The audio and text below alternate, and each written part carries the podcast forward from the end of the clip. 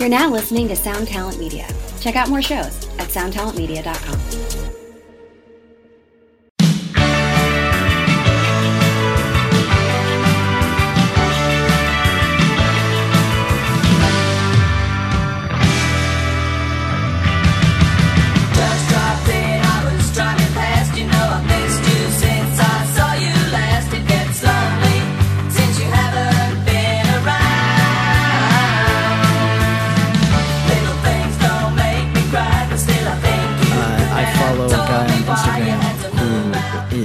is not very literate, but he is very motivated and athletic, and he's a calisthenics champion, which I didn't know was a thing. But he says, "Wake up!" and he every day starts his day at four in the morning. He says, "Wake up, you fat motherfuckers! Let's go."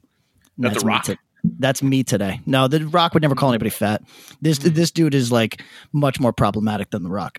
So- Well, you had me my my YouTube algorithm had some guy that just got out of prison. Oh Like yeah, big balding guy, but he's like. No, no. Um, he's from like San Diego, like jacked, covered in tattoos. But he'd be like, you know, here's how you work out without any equipment. And then it was like, here's what it's like when you're in prison, and you you know you have to ma- you have to make a choice. I forget his name, but it was your fault that he's in my algorithm. Yeah, I follow like five of those dudes. Everybody His check name was like Wesley or something. Like I forget. Everybody, yeah, everybody check out Iron Wolf for all of your burpee needs. Welcome to Axe to Grind, the hardcore podcast. I'm Patrick. I'm Bob. I'm Tom. How are we doing on burpees today, fellas? Killing Pretty it. good. Doing up Excellent. downs, burpees, fucking yep. Patrick, how many times did you go to the pizza place before noon today? Oh wow, is it more than one? No, just one. There you go. Uh, I drove my father to the pizza place. Uh, as here's a little here's a little family lore. Mm. Uh, my niece comes over to cut everybody's hair, and she has I don't I don't know how many kids. It at least four. Uh, and if you want to, I I'll send you photos of me with an infant. I look like really anxious because I don't know what the hell I don't know how to hold them or any of that shit. Mhm. But We've noticed. uh, to feed those kids, uh, presumably not the infant, uh, we went out and got pizza. And uh, so when Bob and I spoke today, I was at the Pizzagram. Shout out to Pizzagram in Guilderland uh, with my father. Uh, so shout out to Pizzagram and to go to our other sponsors today. let's Big do it. thank you to To Live a Lie, wow. to Death Wish Inc. No. To Run for Cover. No. To Close Casket Activities. Burn through the witches and burn through the witches. Down. In my Dracula. There you go. and we're going to talk about our two that I've already mentioned, Death Wish Inc. and To Live a Lie. Patrick, kick us off with some Death Wish Inc. talk. Rob Zombie is vegan, by the way. Weird. And has been vegan for like 30 years. Yo, what's weirder about them is that he beefs so hard with the less successful members of his former band. It's so weird. They're like, yeah, I guess we'd do a reunion. He's kind of a dick. And he's like, not on my life, you fucking losers. I'll just And play these songs without you, you fuck. yeah, 100%. And all of a sudden, their stories check out. Yeah, yeah, exactly right.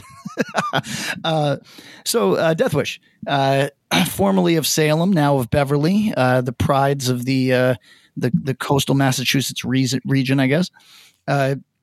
Uh, a a great label for uh, who did a great deal for uh, my musical career, and I owe them a lot. Uh, they have put out some very classic records, and uh, they do an excellent job of putting those records out on vinyl and uh, they have correct me if i'm wrong bob i don't got it in front of me they're doing a converge you fail me uh, is that redux or redo how do we say that word Redux. I think it's Redux. Redux We, are we're painting ourselves as quite American, but I think I mean, I'm just uh, listen. I'm sick of fighting it. I'm a straight fucking redneck. I don't. I don't expect me to know any words. thought about this today on um, the fact that you and I will take a baseball hat where the brim is folded like a V over uh, a baseball hat that has a flat unfolded brim every day Any day, week. Any that's- day. That's truly like we might as well have skull in our back pocket. You know? what I Yeah, mean? no, It's I- I'm- to that. I'm driving the uh, the the wheat combine or whatever. Whereas I don't know Tom's take, I think he likes a little curve to his brim, but he could rock a flat brim, and I just don't think I can. I, you know, I don't know if I could as a as a man of of advanced years. Yeah. When That's I see problem. people my age wearing a flat brim, it makes No. me want to like. It gives me the mots. I want to like. I want to. I, I I just want to hide wherever I, I don't am. feel I don't feel good about it. All right, well, we're gonna no, I'd rather lip- go like full on. Like, hey, can I change your windshield wipers while you fill up? Yeah, we're we're packing a lip for you too, Tom. Here we go. Thank you. Yeah. Uh, so let's talk about it. We got uh, you fail me. Uh, Tom, where would you place this in the Converge discography? Where would you rank it? Some people put it very, very high. It'd be pretty high. Um, I would go. I mean, they have so many records. I'd go top four, or five. Yeah. Oh, t- top. I think most people would say top four for sure. Uh, I, I think I think there's new era Converge fans who go, no, no, this is the start of Converge to me, and this is maybe number one. Sure. Oh, absolutely. This is the. This was the the post Jane Doe record, correct? Yeah. Uh, think it is, so right. so this is immediately after Jane Doe, and then comes Axe to Fall. Is that right? Yes. Okay. So there's a lot of people who love this fucking record. Oh, this is the one with the fucking. This one. Tell me if I'm wrong. Is this the one with like a number of guest spots, or is that Axe to Fall? I think Um, no, that was that's this, I believe. That's Oh, yeah, because this one's got like You're the right, you're right, you're right. guys from like Genghis Tron. You know what I mean? like, Mhm. so Oh, that At might any rate- Axe to Fall. Actually, now that I'm looking, with because there's there's like they have like Jonah from One Living Only Living Witness on. Hold on, okay, okay. So uh, all That right, might be whatever.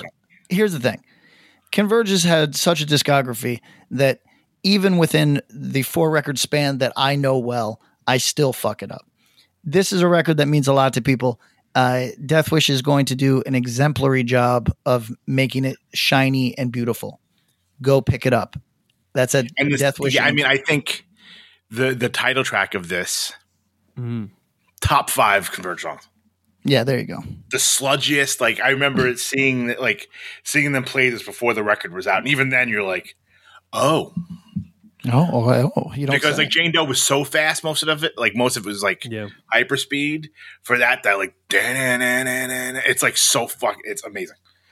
So uh, this record also will play a factor in the topic of today's episode because this is not considered. This is not the Jane Doe as far as aesthetic, but if you ask me, this is an iconic look. Yes. Converge. So. We're going to talk about that as we get in. Tease. Let's fade into the next one. Deathwishinc.com. Tom, take us off with some run for cover. We're gonna go over to Run Run for Covers web store, um, and for the holiday season, they're doing um, some bundles of their 2021 records. So you could either get Portrayal of Guilt, Christ Fucker. Mhm. You know, if you want to get that for your mom, your aunt, or your cousins, you know, super Merry religious Christmas, ones. Dad. Merry Christmas. Here's Christ Fucker. Um, Narrowhead Satisfaction. Mac Haverscan. Did I say that right? MacTaverscan, I believe. Mac Thaverscan. Mac Thaverscan. I've been I'm on tour with them, and I apparently I For all Alting. it up. One step closer, this place you know. Mini trees always in motion. Mm, Runnner always repeating. mm. Fiddlehead between the richness, between the richness, or Citizen Life in Your Glass World. If you order those records, you get a free Run for Cover T-shirt, Pretty good. and it's actually really nice because like you could wear this, you could wear this to Christmas, and no one's going to be offended. Yeah, it's No. it's also pretty. It's a very nice logo. It's a It is. very very like North Face, like crisp, like ah, beautiful logo. Perfectly clean. I got one of these RFC shirts.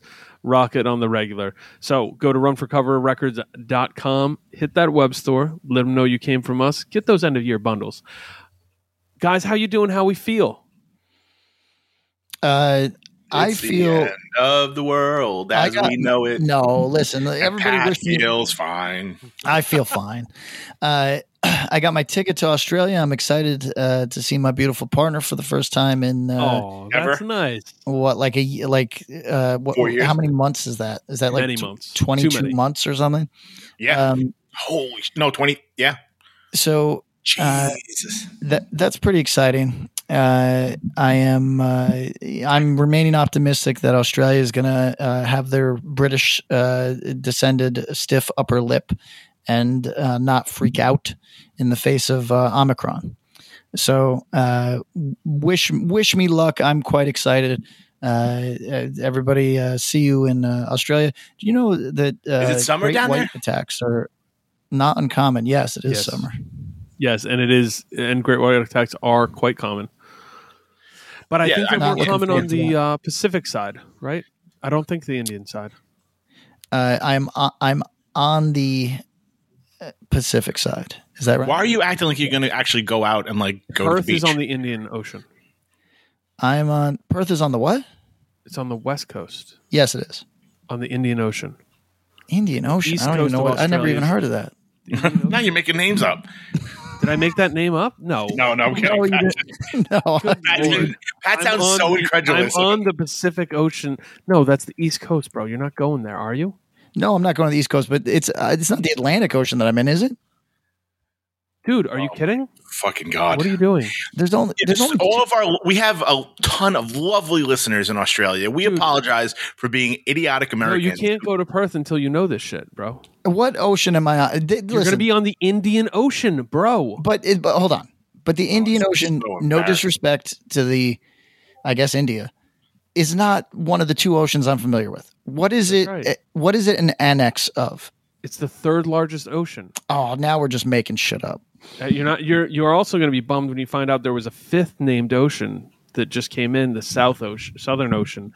Um, Look. So I don't know what you're going to do. You know what's fucked up? I want to give people their oceans. I don't know where the South Ocean is, but if it means something to somebody, I want to be like, oh, you have your ocean. Good for you.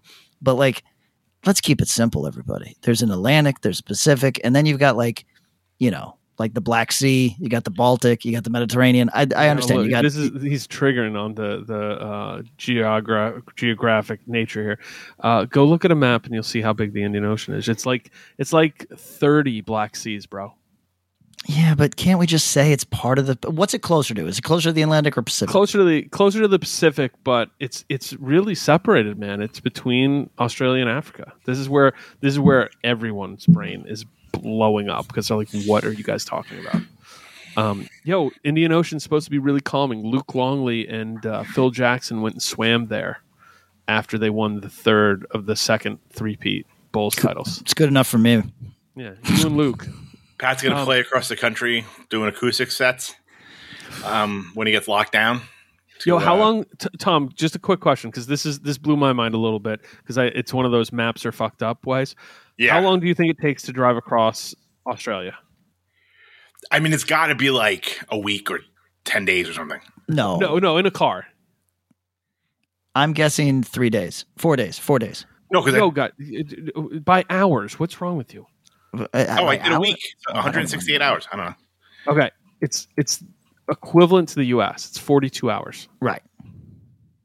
Crazy. It's like it, so on it's our actually maps. further to drive across um, Australia. I think it's close. It's it's about the same. I know it looks like it's further. Yeah.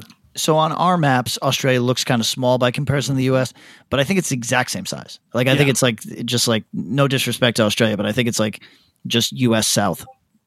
But you can't really tour Australia like just by van, right? No, No, well- there's a large part. It would be like if there was literally, like we joke about the middle of the country.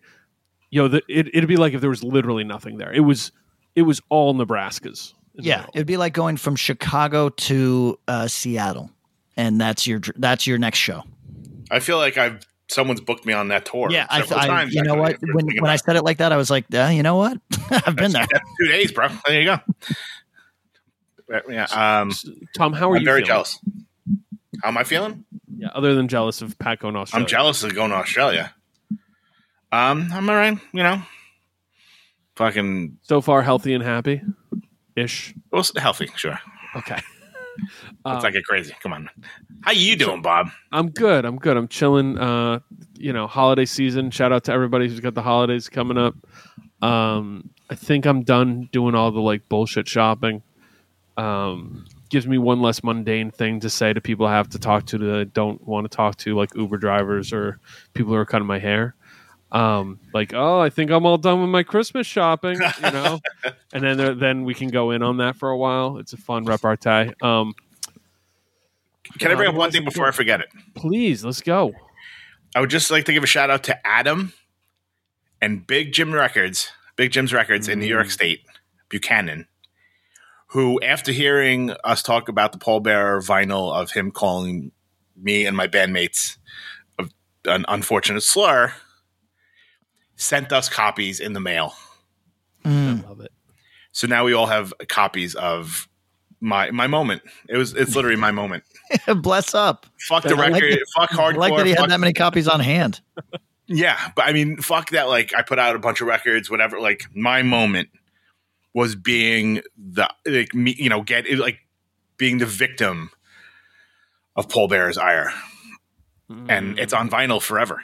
So, thank you to Adam for doing that. We appreciate that. Yeah, shout out Adam. Shout out Big Jim Records, which is in Peekskill area, New York. Yes. So anyone who's cruising through uh, this holiday season, stop in and, and get a good one for us. Okay. Um, I was so psyched to see that. I I, Yeah. I, I can't tell you. So, ma- made made my day to get the message from you on that, and Yeah. uh, really all we needed was that nice thank you note. That was that was more than we could ever ask for. Big thanks for the records too. Appreciate it. Um, yo, today's a Pat idea episode. Well, all right. I you tell me if this is a hijack. All right. Hmm, probably. are you And- changing it? No, no, no. I want to talk about the topic, but I feel like there is a quick hit that might not be quick at all. And Yeah, it's fine. Let's do it. the response to Turnstile being on network television. Oh, I think I, I can feel where this is going from you. Um, Tom, do you want to give your take on it first? To me, it's been about like ninety nine percent overwhelmingly positive. That's all I saw. Yeah. Um, personally, watching it, like I don't know those dudes, but watching it, I felt like a, an odd sense of like pride, just Yeah, I because it was kind of like, hey, fuck it, holy shit, like you know, we, hardcore and punk, you're never like looking to do that, but like they were put on that platform, Mhm. and like they did right by all of us. Yeah, I had a friend. Uh, shout out to Andy. He said it, and he's like, he knows one of those dudes because one of those dudes, Franz. Shout out, uh, Bricktown resident for a while. Um, so he knew him, and he was like, you know, I didn't know. I only knew that dude a little bit, and I don't know the rest of those guys, but I like Turnstile. And he was like, you know, it just felt like a W for hardcore. Like, and it, it- he he looked at it in a real positive way. I was like. I I said it to him. I was like, "That's that's nice. That's a really that feels really nice." It All right, feels like a Patrick. W, and I think And that's nice. It feels nice to feel a W, right? They played two songs. They played the most hardcore song on the record on Mhm. fucking national TV. Mm-hmm. They could have mm-hmm. gone to like that song with Blood Orange, like something that was a little bit more palatable to like regular fucking civilians that are watching Seth Meyers, mm-hmm. and they didn't. Patrick, do I see a little? Do you got a little cl- rain cloud?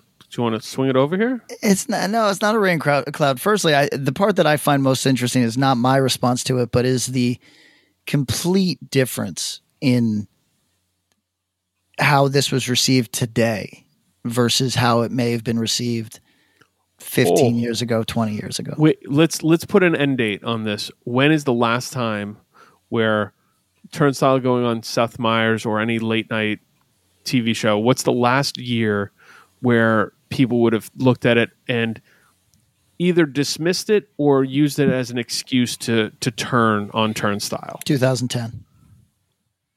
Yeah, I'm going to I say mean, somewhere in that think- 2010 to 2012 range is where it's like all of a sudden people wouldn't go, "Hey, good for them." to- So- from, like fuck that. Ugh. But who would have been like, you know, think about like you know late night. I mean, who's like per, before Turnstile?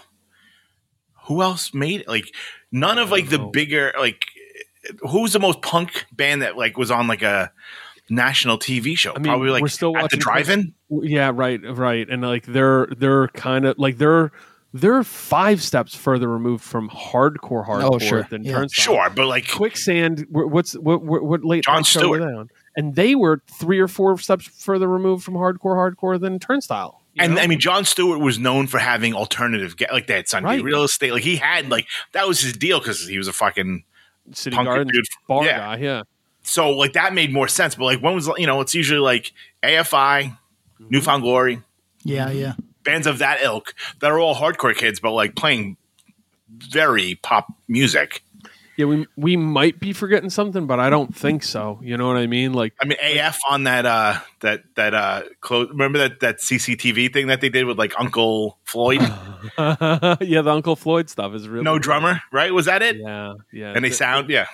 dude that shit's all good i love that shit um fuck you just you just tripped me back to close cctv closed circuit tv and like public access tv That's what it which was. I couldn't think of the still- word. yeah still a thing in new york city until i don't know i don't i haven't watched cable tv in new york in a long time or I think it might still. I think it TV. might still be. Might honestly. oh it's fucking incredible i love that um I mean that woman Robin Byrd. Does anybody remember that? No. I don't remember. It was like it was like a sex show oh okay on like on public access. Like I don't like like Justin could quote it, which says maybe something about him. I'm not 100 percent sure.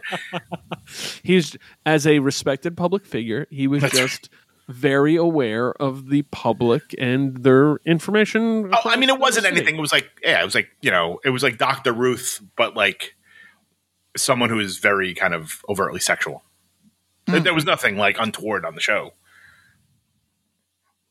yo uh pat gets your your hit your hit I know. I. I, I really we just hijacked want your hit that's it you just want to talk about the takes it seems like everyone had a positive response a hundred percent. I saw. some no- dusty I, people. I saw nothing but positive. I'm sure there's some weirdo hater, but like, it, it's just seeing the like, as Tom said, like kind of like a little, like a little bit of like scene pride uh, directed that way. I thought was just so interesting, just by the like comparison. And to our listeners who are younger, y- uh, honestly, you might not get it at all. Like, it, there was a time where this would be a bad thing. Like they couldn't come home again. And that's not the case with Turnstile. Right, you were shooting your shot, but like when you fail at that level, Yes. like that, oh yeah, you, oh yeah, you can't come back here now. But Yeah. I think the thing was like this is like a perfect storm because they put out a record that literally everybody loved. It's a fact. So they want to see them get that W. Usually, when bands from like punk and hardcore get to that level, it's on a record that nobody liked anyway. Yeah, that's and true. Like, and it turns, and it's like the turning f- away from hardcore record. Can I be real? Right. Like, like I think uh, uh, Glow On might be Turnstile's most traditional to form hardcore record. Like, not to say any of the records aren't hardcore records; they all are. But I'm saying if you transported someone here from 1987 hardcore kid, Turnstile is going to blow their mind in a lot of ways. But if they had to pick one of their records, they might reach for Glow On. Just based on those songs, they're driving the the dr- like Defang is a secret sauce. He's he is unbelievable drummer and keeps them no matter what they're doing so tethered to hardcore. Hold like on. it's awesome.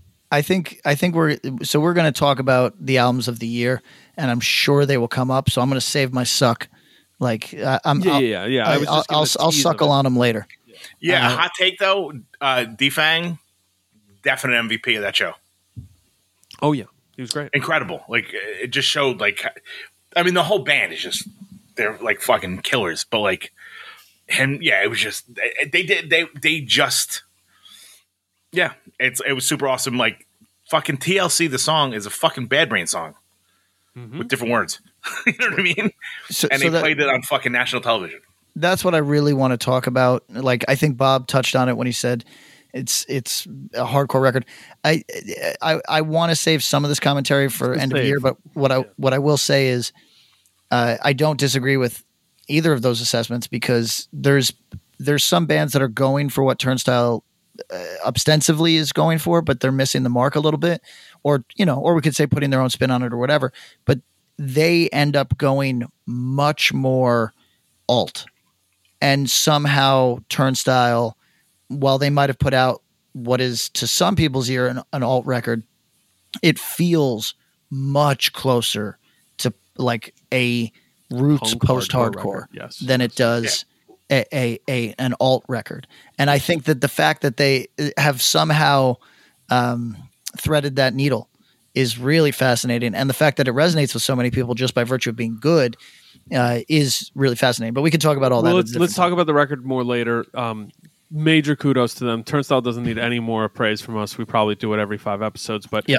you mentioned threading the needle. They've thread the needle based on being exceptional musicians and exceptional songwriters and doing an unbelievable job there. But also, like, there's a level of thoughtfulness into the way they handle their band, and we've praised it a bunch of times, so we don't need to go too hard on it.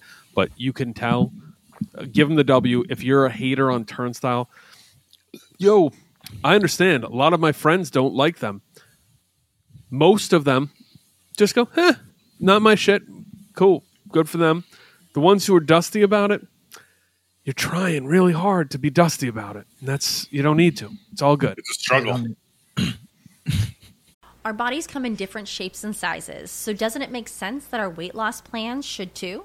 That's the beauty of Noom. They build a personal plan that factors in dietary restrictions, medical issues, and other personal needs so your plan works for you. Noom doesn't restrict or shame when you want to treat yourself. Their flexible program focuses on progress instead of perfection. You don't have to give up carbs or anything. And with their daily lessons, you can learn something new about your food choices every day.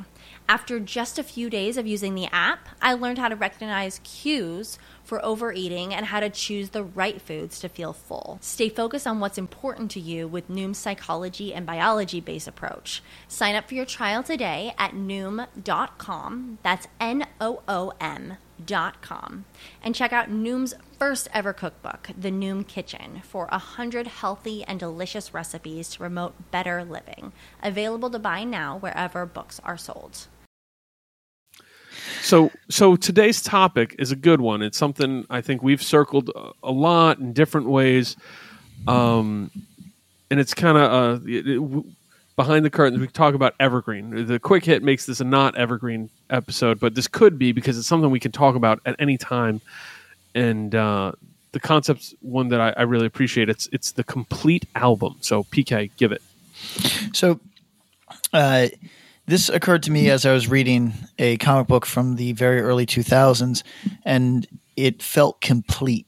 And that that impression that it left on me of a complete work was uh, really strong. It, it and it made me think about all the failings of things that I've done in my life, and also like that other people have done.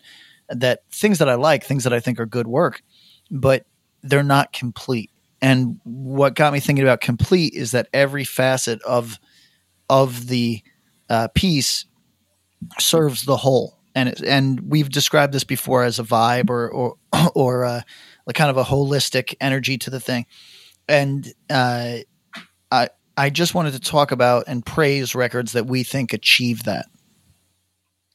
and a lot of the classics, like going through like in my head, like planning for this, The classics do not, Tom. Really, do not. Yeah. So, for example, if I could throw out an example of one that does Please. not, that like when you think about it, you go, "Wait, what?" Yeah, hit me. Tied down. Oh no, no, Sure. uh, Yeah. uh, decidedly haphazard vibe. I have The a cover I- is embarrassing. Right. Yeah. I have a I have a reverence for the cover and the the back and all that. Yo, because of the record. because the record it feels low energy. It feels like it was kind of like, oh, let's get something together here. It's not. There's It's literally there's a tying someone down. right. Yes, I know. It's pretty on the nose. It's fucking on the nose, and it it's like that energy. Whereas, like if you look at the negative approach, seven inch, okay. Um, now But even that's pretty bad. it's you know what it is. Total It- Recall is the best of the three. I don't know. I don't know. I think the seven inch, because of the manic look on the face, I think using that face, which by the way, that's not an old reference at that point, right? You no, know, like that's, that's what's extra weird about it. right. It's like a pseudo current, but they tried to pull it out. I think the insert and all the artwork and ephemera around it really helps. Um, I like the text at the bottom. I think it created form in a lot of ways. Like that's so much even regardless of your feeling of if that's A plus work or or C work, it's two steps above the tied down LP. Like clearly, right? Like it's significantly better than the LP. Do you agree with Tom? Yeah, I could, yeah, I would agree with that. So, uh, I I think this is I, I tend to agree, and it's something where the ask to the listener who's hearing this is to do exactly what we just did, where it's like, yo, I have a reverence and passion for negative approach tied down, but I have to pull myself out of it and go, wait a second, do I actually think the record cover is good? Or do I love the record cover because I love the record so much? and that's kind of the fun ask.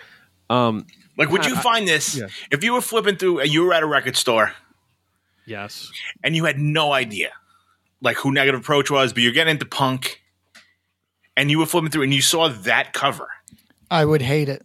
I would keep going.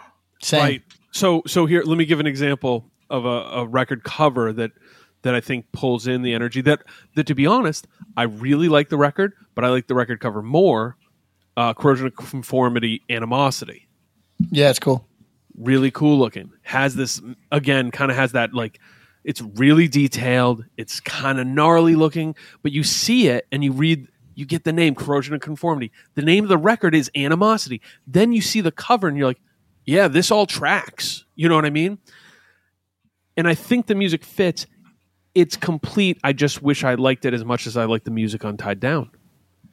I just don't. Yeah. You know? Yeah. So I also I think it's a worthy conversation, Patrick, the idea of being complete and, and expand upon that because I think we're we're going right now to the aesthetic because I think that's a huge part of it. I think the record art and everything feeling like it ties in the right way is important. Um, but I also think the music on the record is is a part of it to me too. Is is is it complete? Oh yeah. Is well, it- there's is it I- episodic is it like like so you, you you did the comparison to comics and comics by nature by definition are a periodical they come out in an episodic in their episodic entertainment theoretically ser- ser- well, stories are called story arcs yeah, serialized storytelling, and Right. th- in principle, that's w- the energy that we sh- should get from a good, uh, a good track listing. right Uh, and and if you go from 1 to 12 or 13 or 14 or whatever it is that you feel that sense sonically as you go through that you've and i don't think it's necessary for every record but occasionally you get a record that feels complete Well, can I give the next one one that we've talked about on this podcast, please and I'm going to challenge it in one respect. Humanity is the devil has such a vibe.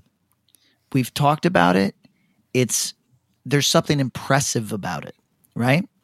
Yep. But does that goofy photo of them on the back From the Warp Tour, take yes, does it take away or does it add? Oh so the, the fo- so here's the thing when you say from the warp tour it Doesn't pulls help. it out a little bit when Well- you just see the photo i love the photo I so do love I. it. Because if you don't know them and you're like, this band is so evil, but look at them, Yes. and you see and I think it's awesome. and the contrast between one band name two record title three record cover four sound well, and then five that live shot you go wait a second these aren't all dudes in black shirts and black jeans Correct. Is standing- he wearing That's- a, a Duke that's- jersey. That's what we like about it. What we like about it is that we look at it and we go, hardcore band. and it and it creates this different texture that yo i don't know is it 9 out of 10 it doesn't work 8 out of 10 it doesn't work here it really works for me i like that it's color it's weird it's if you get the details they're like yeah they're playing the warp tour. It's like no don't tell me that fuck. But everything else about it when you just have it as part of the the document i fucking love it. And it's a good example. Yo it's not my favorite integrity record. It's probably their most complete. Uh, well, let me add something. I think that vocal test makes the record, and I don't mean because I don't mean because it's good. What I mean is that's a fucking vibe. Yes, the personality infuses from jump. Yeah. Yes. It's got a booklet. It's got Yeah, it's- weird fucking soundscapes. It's yeah. So You remember I, the booklet I, I remember the booklet. Yes. that came? No. I don't know if that's still Is the Comes blood with the record. Yeah, it's awesome. Um, and and yo, iconic artist Pushead doing the art, and doing the art that feels a little bit out of his style. Like it is his style Yeah. clearly, but it's not. I wouldn't not just a skull. that. Yeah, it's not just a right. skull. Um, I think that's a complete record. D- let's do this. If we're gonna throw out some undisputed or eh, whatever, Eh, or eh, I don't agree. Let's let's give it so we can go. It's unanimous. So to me, undisputed integrity, humanity, the devil is a complete record. Yeah, Yeah. Yeah. I would agree. Undisputed.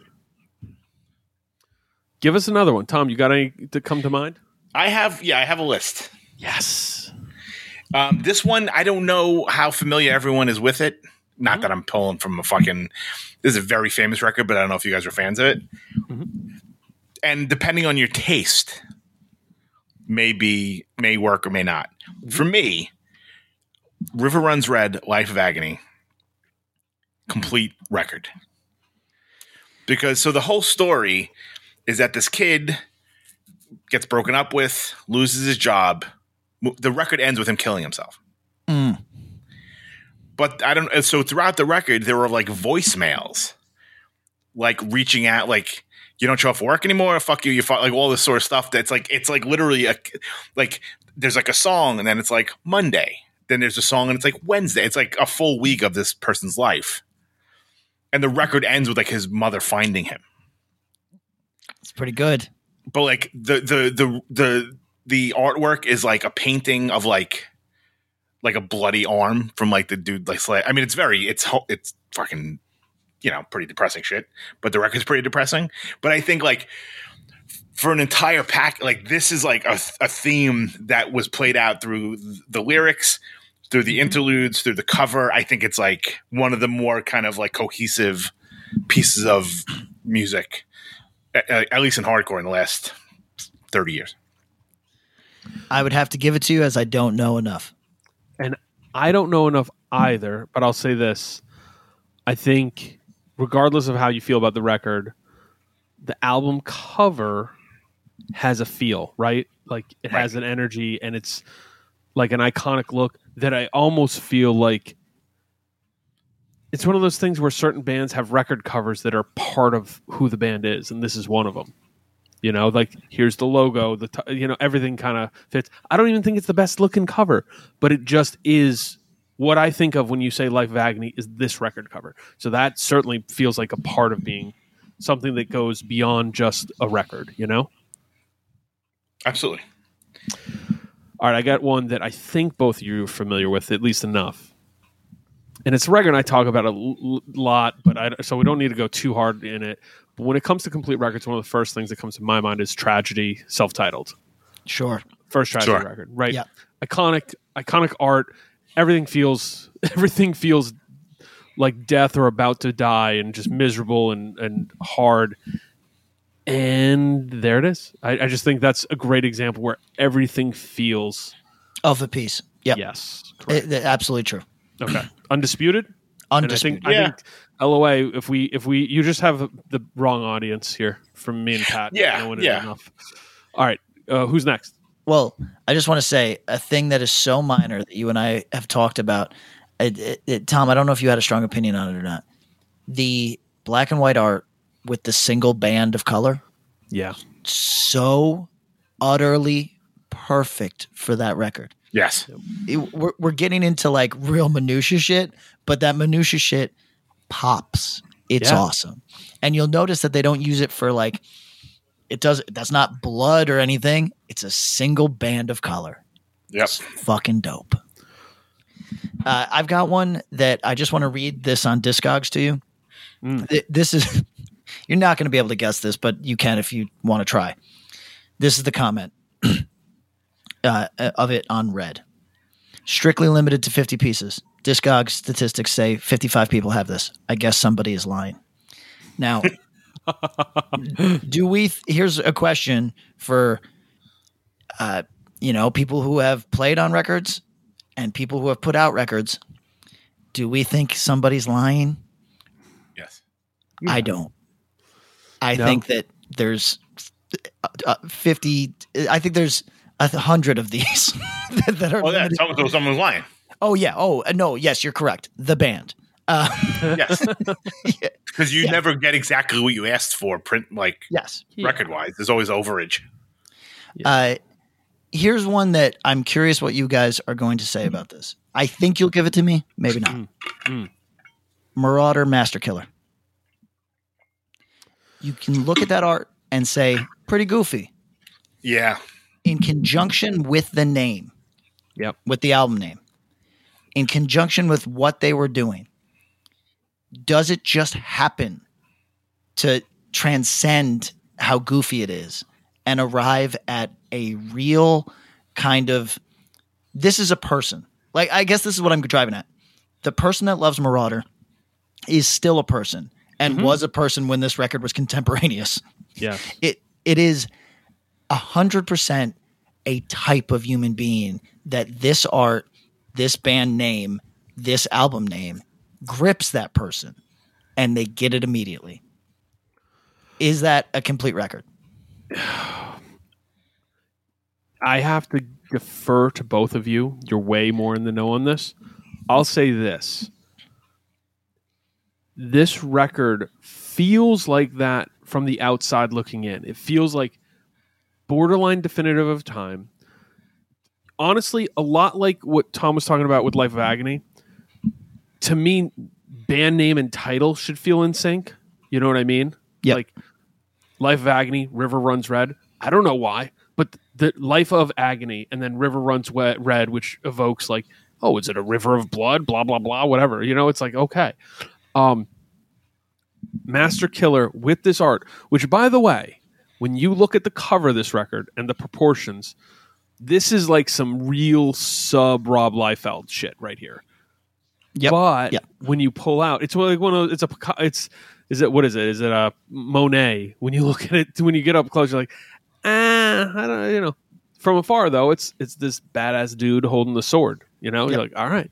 It it it feels very of the time, but definitive in a way. So yeah. I mean, I think it's like it, depending on your taste. It's like the same thing with the Life of Agony record. It's like you could think this is like the cheesiest thing ever, mm-hmm. or think it's rad as fuck. Yeah. I think the layout, like you know, Jorge's wearing like a like a, a bandana. Yep. Like the video is like a fucking Mortal Kombat video. Yeah, Some of it's- the no, it really is. I mean, it's Yeah. like, and then Jorge's like sitting in the throne watching people fight and sing to it's you know like and See, like he- their he's got his- promotional That is a got the good braids video. in that, right? yes, yes, he's Yeah, it's one the perfect. fucking hardest dude alive. Perfect. Um, and like, yeah, like the promotional thing was like I think it was throwing stars, yes. Like Merauder throwing stars back then. yes. But I think it, depending on your taste, like it could be like this could be like way too much and like too computer generated, Hmm. or it could be the sickest thing ever. But I think it, no matter what, you got to say it's like a cohesive piece of art. I think that's true. I think, yo, when you look at the picture on the back and the cover, it all works together, you know. And and say what you will, there were people and there are people who look at this record and look at photos of this band from this time period and go, "That's what I want to look like." Oh yeah. Oh, You know what I mean? yeah. So, Rosado so- still has braids. yeah. Yo, if you can pull them off, they're cool. If I get hair, if I get a hair transplant, I would do it. Mine just grows out; it doesn't grow down. That's the only problem. Yeah, that's wild. Um, yeah. So so here's my question: sonically, is this this a complete journey? If it, again, outside looking in, this is the one everyone cites Yeah, from I mean, Merauder. to- you know what yeah. I mean? To me, this is their perfect record. Yeah, Yeah. Oh yeah, for sure. And I, I think I think this would qualify for, as a complete record.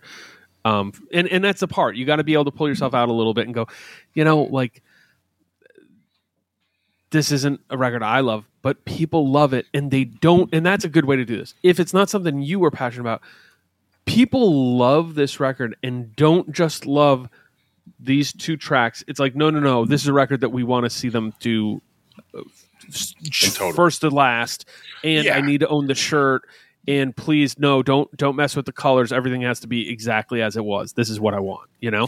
yeah, and I think the way like when Pat like you know brought up the, the like the theme and stuff, like I always kind of looked at it as like like a cohe like you know a cohesive thing. Whether or not you like it, whether or not there's a couple of songs you could probably do without, Sure. like just to look at it and be like, Yep, this is like, and not you know, it's easy to kind of do it retroactively. There's some great, you know, I mean, we talked about Negative Approach. We talked about other records that are like No. this fucking cover Yeah.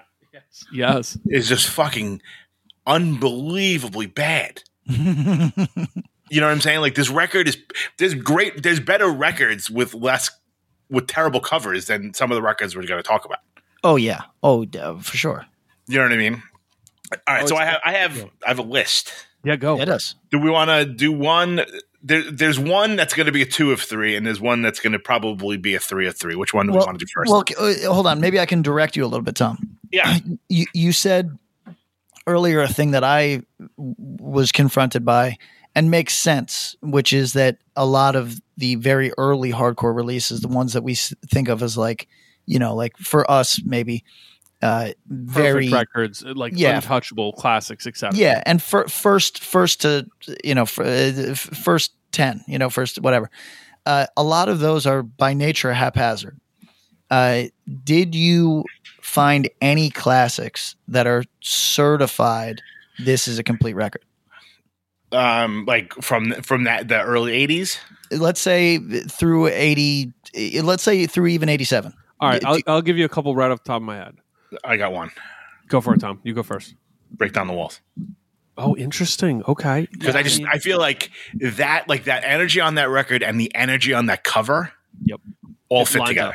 The pictures of the guys on the back, they're all kind of yelling and moving. The whole record is a move. It's like break down the walls. Ray's like reaching out to the crowd to mm-hmm. like bring them through to the other side. It's I think it's The photo itself, it's it's like The a photo shit. that people have picked apart the photo one bajillion ways um, and studied it. You know, like uh, I think the look of the record, how it's stark, bright colors, straight text. You know, like it's defining a a micro genre in a genre, and and Yeah. bent the way punk records looked for at least. I mean, from that point on, really. I mean yeah. I mean, there's people that put out records in 2021 that are still going for that vibe. Oh, Better haircuts now than that was on that cover because Ray's Um, hair- So, yo, how about? I mean, do all three of us think that Minor Threat Out of Step is a complete record? oh Oh. yeah. Actually, Fuck. yes, yes, Right, perfect right. art, perfect. Perfect art. And by the way, like, um, Salad Days, uh, you know, it's cool. It's it's like it's good. You know, it's good. The in my eyes cover, just a live shot, but cool. But like, it's not. But the first seven inch, the crouch shot, you know, and then the back cover. The back cover is a little messier than people remember or think about. The first minor threat seven inch, the filler seven inch, you know. Yep. But the cover's iconic. I think the record's iconic. So that's a perfect. That's a complete. record to Absolutely. too. Um, Cro-Mags Age of Quarrel. Uh, it sounds like a bomb drop. The covers are bomb dropping. Uh, basically, a lot of the elements of the band, for better and worse, personalities, good things, bad things, are all embodied in the art and the design of that record. Yeah, I'm looking at it. You're not wrong. Right Yeah. regardless of feeling. Um, so Yeah. there's others like that. It's that like it's that content meets form thing that I, I kind of get real jazzed on, where I think like there are there are examples, but there's a lot that don't. You know, um, and there's a lot where you got to think about it. Like, yo, I'm a sucker for Raymond Pettibon art. I really Right, that's what I'm love all those. Black Flag record covers. Do I- Damaged. uh, yeah. I mean, I'm I, I like it a lot. I think but it's like- awesome. Yeah, like Damage might be the most, and uh, low key, I really love the back cover of Damage. I just think the way it all lays out is perfect. Um, but like the the pet, like my war, slip it in, loose nut in my head. That run where it's all the the um, Pettibon art, Yeah. like that's the question where I go. I love the art. I like that they had a thing going on with the colors and just these bright, solid colors. But do I think that it is a complete record with that? Do I think it? I'm not sure. Like, I, I don't think so totally. Like, could Loose Nut have different art? Yeah, maybe. I also think it could have a different guitar tone because the songs rip and the guitar tone is um uh, subjective, to say the least. so, so I, I don't like those are to me at least three of those four records are classic. Uh, two were certified. One is damn good, and I still wouldn't com- consider them complete. If that makes sense. You know, I for think that's example, fair. But yeah, I mean, I think the artwork is amazing, but not all of it ties to me. Their stuff Yeah. doesn't always tie into the record itself. Uh, So, so here's a que- the big It's a separate thing. Right. And and look at the cover. Like, okay, so of those, the four that I just gave, My War, Slip It In, Loose Nut in my head. Probably the artwork that ties in the best might be Loose Nut, but the title track of that record is just really weird, and so's the art.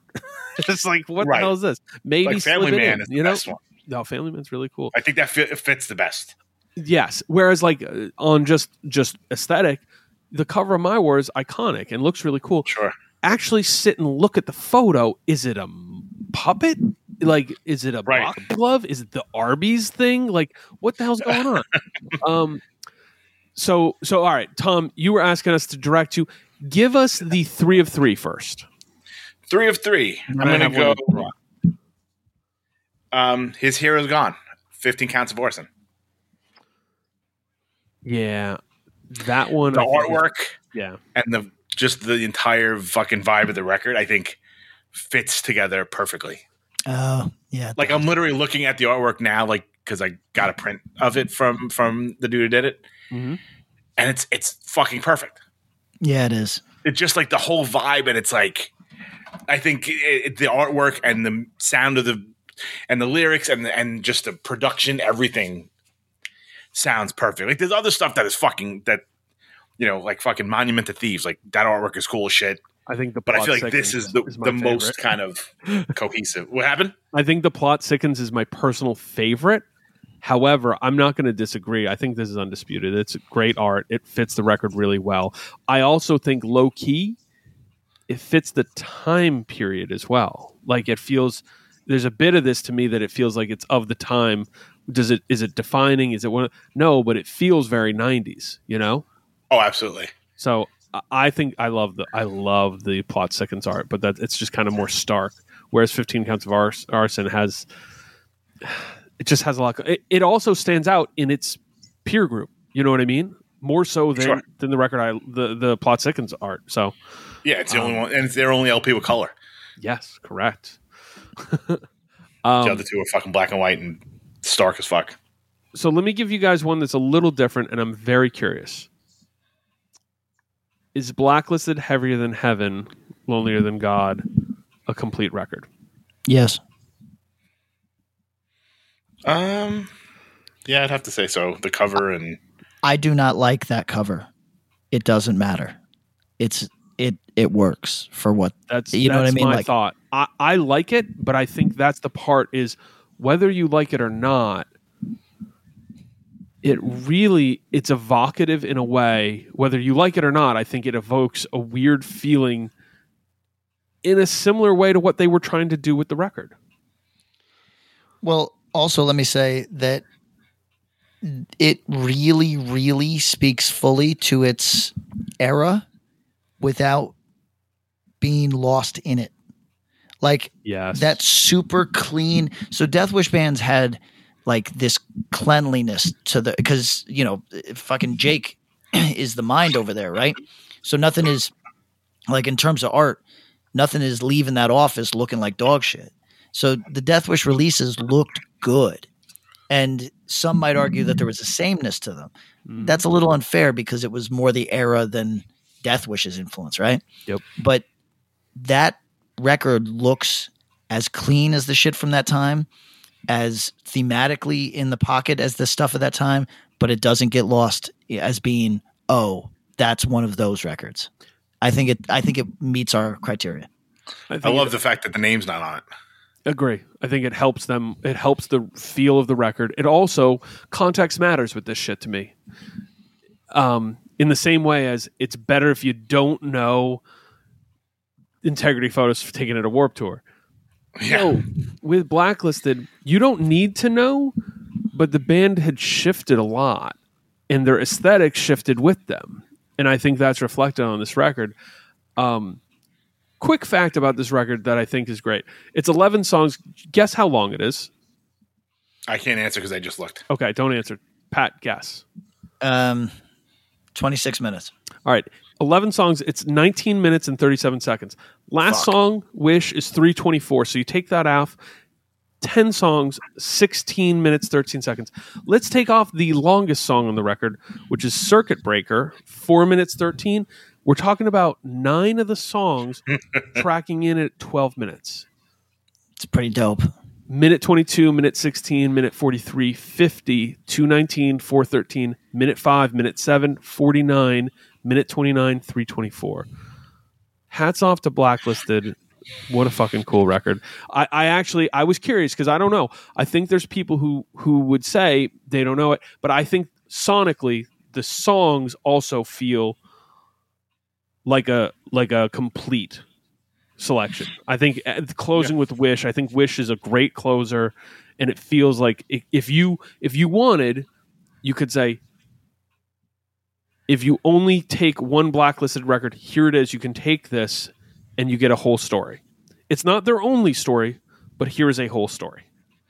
Yeah, and I think this is their midpoint between their earlier. So if you like the heavier Yeah. earlier stuff, you'd like this, and if you like the more experimental stuff at, towards the end, Yeah, you could also get into this. Yeah. feel it. All right, Tom, you had another that I think you said was probably two or three. Yeah, I know Pat's going to agree. You'll agree probably, Okay. But it's you're not a fan. Okay. Destroy ready, the Pat? machines. Yes. Yep. Earth Crisis Destroy the Machines. It it is the fullest of their records by far. Uh, Mm-hmm. Gomorrah season ends shot for a more cohesive uh, aesthetic to the layout, but nothing compares to what they. uh, So the The cover, the artwork co- is incredible. the cover is perfect. The as we've talked about the ka-chunk ka-chunk The, churning of the machines. Uh, yes, perfect. Uh, the songs themselves have it's it's a very. Uh, I don't think that this is what Karl was going for necessarily, but these are these are not like this is not like a upbeat revolution that he's fucking marching on. This is a very like these are dark songs and uh, extreme songs. Uh, it's perfect. It's a it's a complete record. Did you have this on your list? Yeah, I did. Okay. I think this is the best Earth Crisis' best artwork, Yeah. and it's not particularly close No, No. because like uh Firestorm is memorable but not particularly good. And then they have a couple records that are fine art but again can kind of get lost in the sauce. The only thing that this record, you know, I think there's been some versions of it because it's been pressed where it's a little darker. When you look at this art in its natural form with the brightness and the colors and you can really see those reds, it stands out. It's a it's a nice looking album. And for both of you, the the tracks on this, this is it. Like this is if you gave someone just one Earth Crisis record, this would be it, right? Uh, it might be Firestorm for like the instant grab. Destroy the Machines is not like it's not as easily likable as uh, uh, you know we we know people that straight up fucking hate Earth Crisis that like the song Firestorm. so I might I might give that to I might give that to them instead. But as far as like oh hey you know a little bit about music you're you're open to hardcore music you're you're not against a metal slant to it. Destroy the Machines is top tier. Okay. Reading, Yeah, I wouldn't disagree at at all. yeah. You know. Pretty What do you- wild that everything on this record was written by Karl. Yeah, I don't really understand that. I mean, I'm he not- was the bass player at first, so he probably can play guitar. well, he wrote the demo. Uh, My understanding is he wrote the demo entirely. I did not think that that extended this far into their career. But what do I, what the fuck do I know? Yo, so that's that's a real interesting question then. Like do you think there's an alternate like what would have a purely Karl vision of Earth Crisis been like mar- marching forward? Would it have been better I think they went that way. Really? I- Okay. No, I, I, I think that I think that uh, A little more NYHC, probably a little more yes, I, yes, thugcore. I, I think I think Karl's vision at this time. I think he really. I mean, I'm sure he still does. really loves the New York hardcore stuff. Whereas some of his bandmates, I th- I think, became metal dudes faster than Karl did. That's my Or yeah, I mean, or the dude that did Sect, which is like a fast hardcore band. Yeah. Oh no. Listen, I, I I have no doubt that these dudes love fucking hardcore, but like I think their vision for Earth Crisis was they get their metal out on it. Like Sure. certainly drummer and guitarist get their metal out on it. You know. Mm. Mm. Yeah, I don't think I don't I don't I would un- this is I think it's pretty undisputed. This is cuz it's like defining, right? Like it's it's interesting to me because you guys are both big Earth Crisis fans and it's always kind of interesting to me to talk about it because I've never had a familiarity in terms of like what would everyone say is the Earth Crisis record and the f- sense I've gotten is there are a few there's not a consensus. Like Youth of Today a lot, maybe most would say break down the walls, but you have a really large one on its alone contingent, and you have people Sure. who go with the earlier. But you know, you, you there's a little bit of a spread with Earth Crisis. I've never been able to quite get a handle. I know it's not I mean, there's definitely records that they're not. right. It's not Breed the Killers, No. No, it's but probably not Gomorrah's. Gomorrah's. Gomorrah's has its fans, and this has its fans, and then there's people who are only on the uh, I just like the demo and seven inch kind of thing. Um, is there any others? Because you're saying Gomorrah's is typically not it. Is this it? Is this the one? Or are there, you know, not just speaking for yourself, but Earth Crisis fans at large, are there any others that maybe someone's hearing this and going, no, guys, you got it wrong. This is fun. You guys want to call this complete, but X is more complete. Greetings from Evergreen Podcasts. We're rolling out a listener survey and we want to hear from you. The information in the survey will help us gather statistics and in turn make our shows more appealing to advertisers. I know most people don't like ads, but this is one of the only ways our shows make money and help keep their lights on. We promise it will only take a few minutes, but the impact on our podcasts will be tremendous. As a token of our appreciation, we'll randomly select one lucky participant each month to win an exclusive merchandise package from Evergreen Podcasts. Head to evergreenpodcast.com slash listener survey to help a show and possibly get some free stuff for doing so. We can't thank you enough for the support. Now back to the show. I wouldn't think. No, I mean Firestorm is is all the songs on it are great, but that cover is fucking whack. Yeah. I feel like that's so lazy. That looks like it's like a Yeah, it's clip art. Or, or- yeah. I mean, it's kind of like, hey, we're putting out like here's a promo for my band, and then it became an album. Like Well- I can't, like you know what I'm saying? Like we- the we logo gotta- is cool. We've got to talk about one next, if you don't mind. Please, that I do it. think that I think stumbles on the art, and the art is now iconic only because of the album. Not like we can't. I I would be curious to hear your defense. Mm. Is uh, satisfaction is the death of desire. Oh, Terrible cover. Yeah, okay, Yeah. so you're on my side, Tom. That Yeah. that does not. It, it it it only works because we love it now. Correct. It's not it's, good. it's in the it's in the uh, uh, tied down category. Okay. All right. Interesting. I, I wondered if you guys were going to be like, well, it's, you know, it kind of helped kick off an era visually, which I think it did, Yeah, like- but not in a good way. not in a good way. Yep. Right, because I, I, there's a lot going on with this. That so all right. How do you guys feel about the Hatebreed logo? I mean, t- listen, you want to talk about things. So Earth Crisis, is that, is that a good name or a bad name? It's good. Okay. It's Interesting. good for what their vibe. I- It's Okay. it's. I mean, it, do is it suffering? Like the first time you hear Earth Crisis, like if you said you could elevator pitch Earth Crisis so easily. This band's Earth Crisis. They're uh, a vegan straight edge band. All of a sudden, it's like, oh, okay. Right. you know, slightly Okay, that's fair. You you can do it in under ten words. You know what I mean? Like really easy, and the name fits. You're like, oh, Earth Crisis. Okay, I get it. Gorilla Biscuits. That's B sharps. You know, like what the fuck is this? The first time when I when I was 14, telling my dad's my uncle that.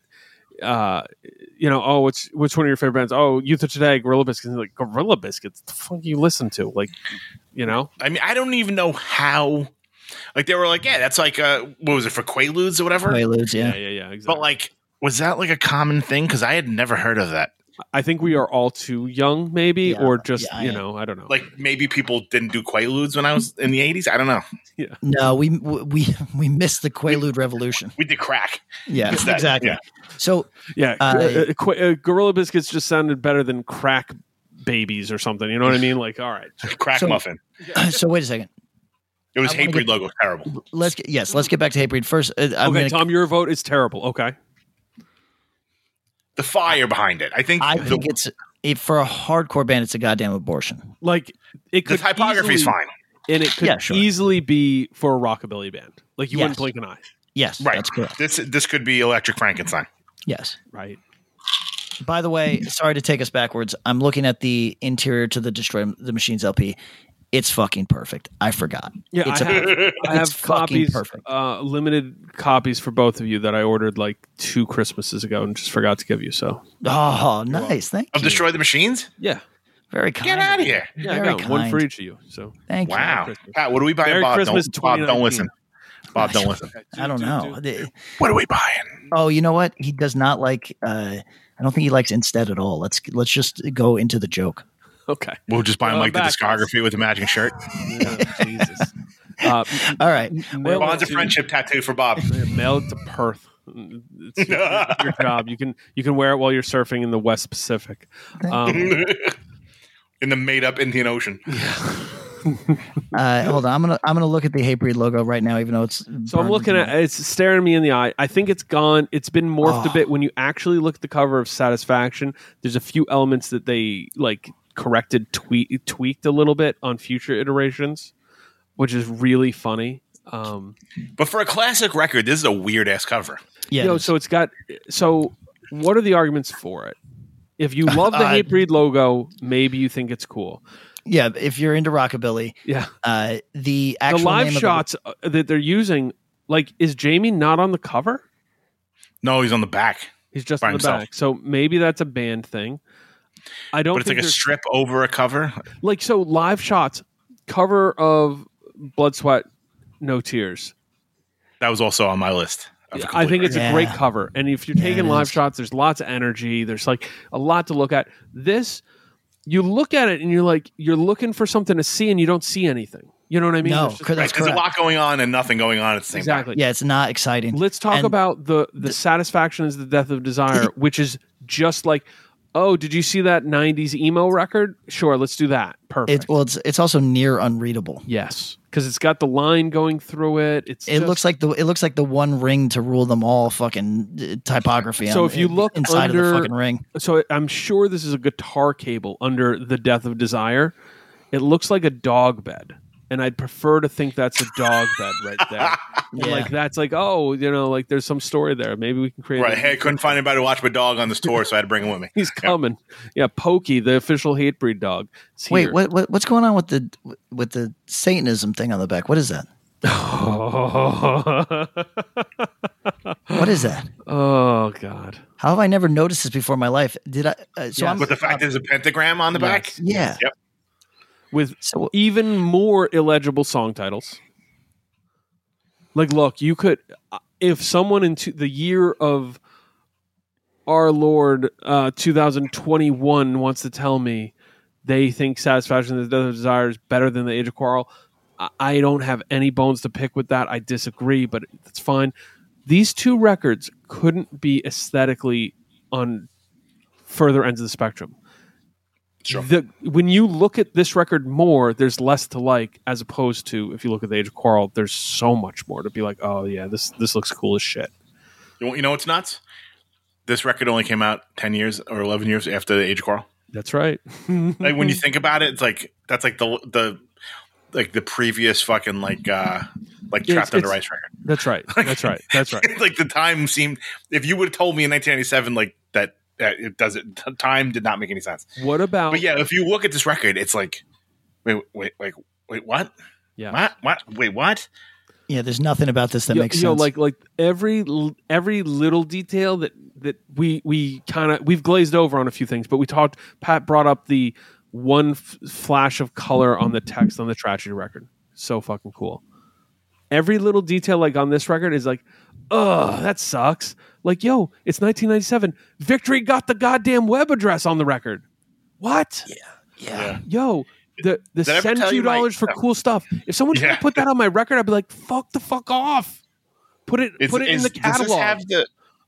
Oh, this Has the doesn't have the rabies. rabies thing. Oh, it, does. It does. Oh, because he died like literally I like think a it was month one of the first this. ones that had the rabies thing. Which yo, It might have been the first because this is literally this came out November '97. Ray died in September '97. and credit, I believe there was some story about them kind of rushing and being like, "Yo, let's get this on there."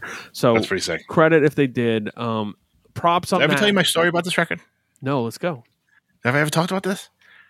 So it's it's funny because now now like at the time I was psyched, but now all these years later it's like fuck this is awesome. So on the inside of the record or on in the layout, um, Jamie Pushbutton, the drummer, is wearing an indecision shirt. Right.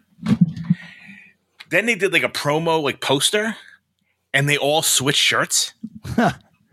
so on the poster, Jamey Jasta is wearing the indecision shirt, and he like switches. I think he switches like a Merauder shirt with Jamie Pushbutton, and they literally all like anyone who could fit in each other's shirts switch shirts for like the promo cover, promo picture. That's a great vibe. I love that. I thought it was like such a funny. Now I can't find the poster anywhere, but like I own the LP, and it's like it's pretty fun, cool. Like one of the more important heavy records in the last twenty five years. Like this dude's got a shirt on, but like the, cool. I want the poster because it looks. They're obviously they all, like no one noticed that they all switch shirts, so it looks like a different like photo.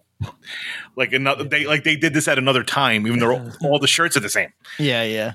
It's pretty great. Well, listen, we gotta we gotta order some Hatebreed merchandise direct by calling one eight eight eight four HRD COR. Fuck. Ooh. Fuck. I definitely bought a, a um, drinking. What it's okay not to drink shirt from Victory on the phone once. There you go. That's cool. That's you called for hardcore. for I, hardcore. yeah, I think I did, and I had to use my mom's credit card. Yeah, Oh yeah. Shout out. Uh, the- mom's credit cards have driven hardcore for four decades, real. and we'll we'll be damned if we see it stop anytime soon. I- um, So the Victory calls this Victory sixty three. What were the fucking? There's it's like thirty releases that I don't know about. dude, uh, we can do. We we teased the victory. We can go through and do a lot. There's there's a lot of victory records. Um, yeah, wow, this record is so like the best thing about the record is the pretty lazy looking CD, like the actual CD itself. Oh yeah. Like that's and it's just oh, all right. Um, Pat, what else you got? Uh, oh, hold on. Let's see. Uh, okay, so I wanted to address like kind of like a runner-up energy, which would be "Fixation on a Coworker" by Deadguy. Uh, this, like this, uh, what would they call it? Like um, the, whatever design, like Mac design that fucking Yeah. uh, Ninety five Mac. yeah, yeah, exactly. That I I think uh yeah, so anyway, whatever we want to call that, Yeah, uh does it age well? Well, it aged really fucking poorly for about 10 years and now we're back to it being like it's pretty lit, honestly. so I I don't know if it fits Deadguy even though it was done by somebody in Deadguy. right. Even I'm like though him. yeah. And even though it seemingly follows his vision exactly, it kind of half sucks. Yeah, And I gotta say it sucks. uh, see, I won't give it sucks. I, I there's sub, uh, there's some element to it that I really like, but Is this Quark? it it doesn't be, it like might be Quark. Yeah. it doesn't. I mean, is it congruent or is it incongruent? Oh, it's. I think the okay. So here's what I will say. I think the actual logo, the dead center logo. I don't like the placement. I don't. I think he's going. I he. I think that they are going for something. I think that them as a band, maybe maybe d- dude as who's designed it was going for something. But then you look at the rest of the art, and it feels like that one element was out of place. I even like mm-hmm. like when you look at the top of the record, the fixation on a coworker, ba ba ba, as performed by. I think that stuff's all cool. I think I don't think I think the back cover is fine and it's a little little whatever, but then you look at the interior. There's certain elements of this art, the the record label. When you look at the insert, you all of a sudden go, "Oh, okay." When you look at the insert of this record, all of a sudden you then follow the thread to "Kiss It Goodbye," and there's Yes, elements sure. here, both from the colors and scheme, and then you look at the font and some of the illustration, and there's kind of a thread to follow. And so that again, context, I appreciate more. The Deadguy logo and the placement. The- with the Adam thing behind it. Yeah, I don't. love That it. truly sucks. truly that sucks. And- Truly sucks. and like, here's the thing with the vibe and energy of this record. All right, here's what I'm going to tell you.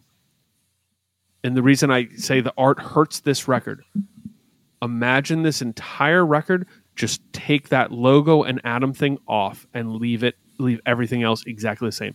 D- leave the band name off. It's better. It's better. It's better, and that that hurts.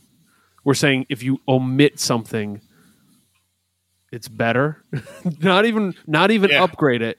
Just take this off, and it's better. That's not a good thing. No, work ethic was better. Mm. The cover. Yeah, work ethic was cool. Yeah, Uh, and that's that's the thing. You you go okay. Why don't you throw these things together? Um, but see, even work ethic. I Work feel like ethic it's like has yeah. a real the, the the the fade on that logo. Yeah. Um, I think there's an Orange Nine record that makes me think of the same thing, the same kind of like. Oh. Orange Nine loved a uh, like desktop. Uh, what, what did they call it? Desktop publishing style. Yeah. Uh, fucking logo. They loved it. So, so and, and and there's certain things that I I really there's certain I mean I think the first Orange Nine the Rev record has such a cool feel and energy to it, and then some of their other stuff tries to follow but just does it a little off. Like, all right, this is this is a lesson that I will bring up. Using varsity letters is a weird art.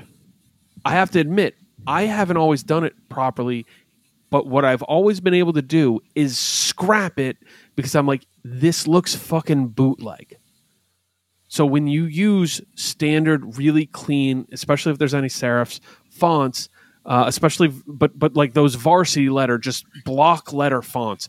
If you don't use them well, if the spacing's off, if you're using the wrong one, it just looks like the second rate thing, and and that that's a plague on a lot of 90s hardcore records because a lot of bands got access to art were able to do it themselves. So there's an energy there that i love and i think it's actually come back in vogue over the last few years where people are going yo that shit's awesome and i'm like oh my god no but you know that's how style moves sometimes um but yeah i i, I wish like i'm gonna stop myself but if you're ever doing something with big block letters, really just be careful and look at it and go, does this look like the thing I want to buy and looks cool? Or does it look like the Canal Street version of that? Yeah. All right, so so I, I veto.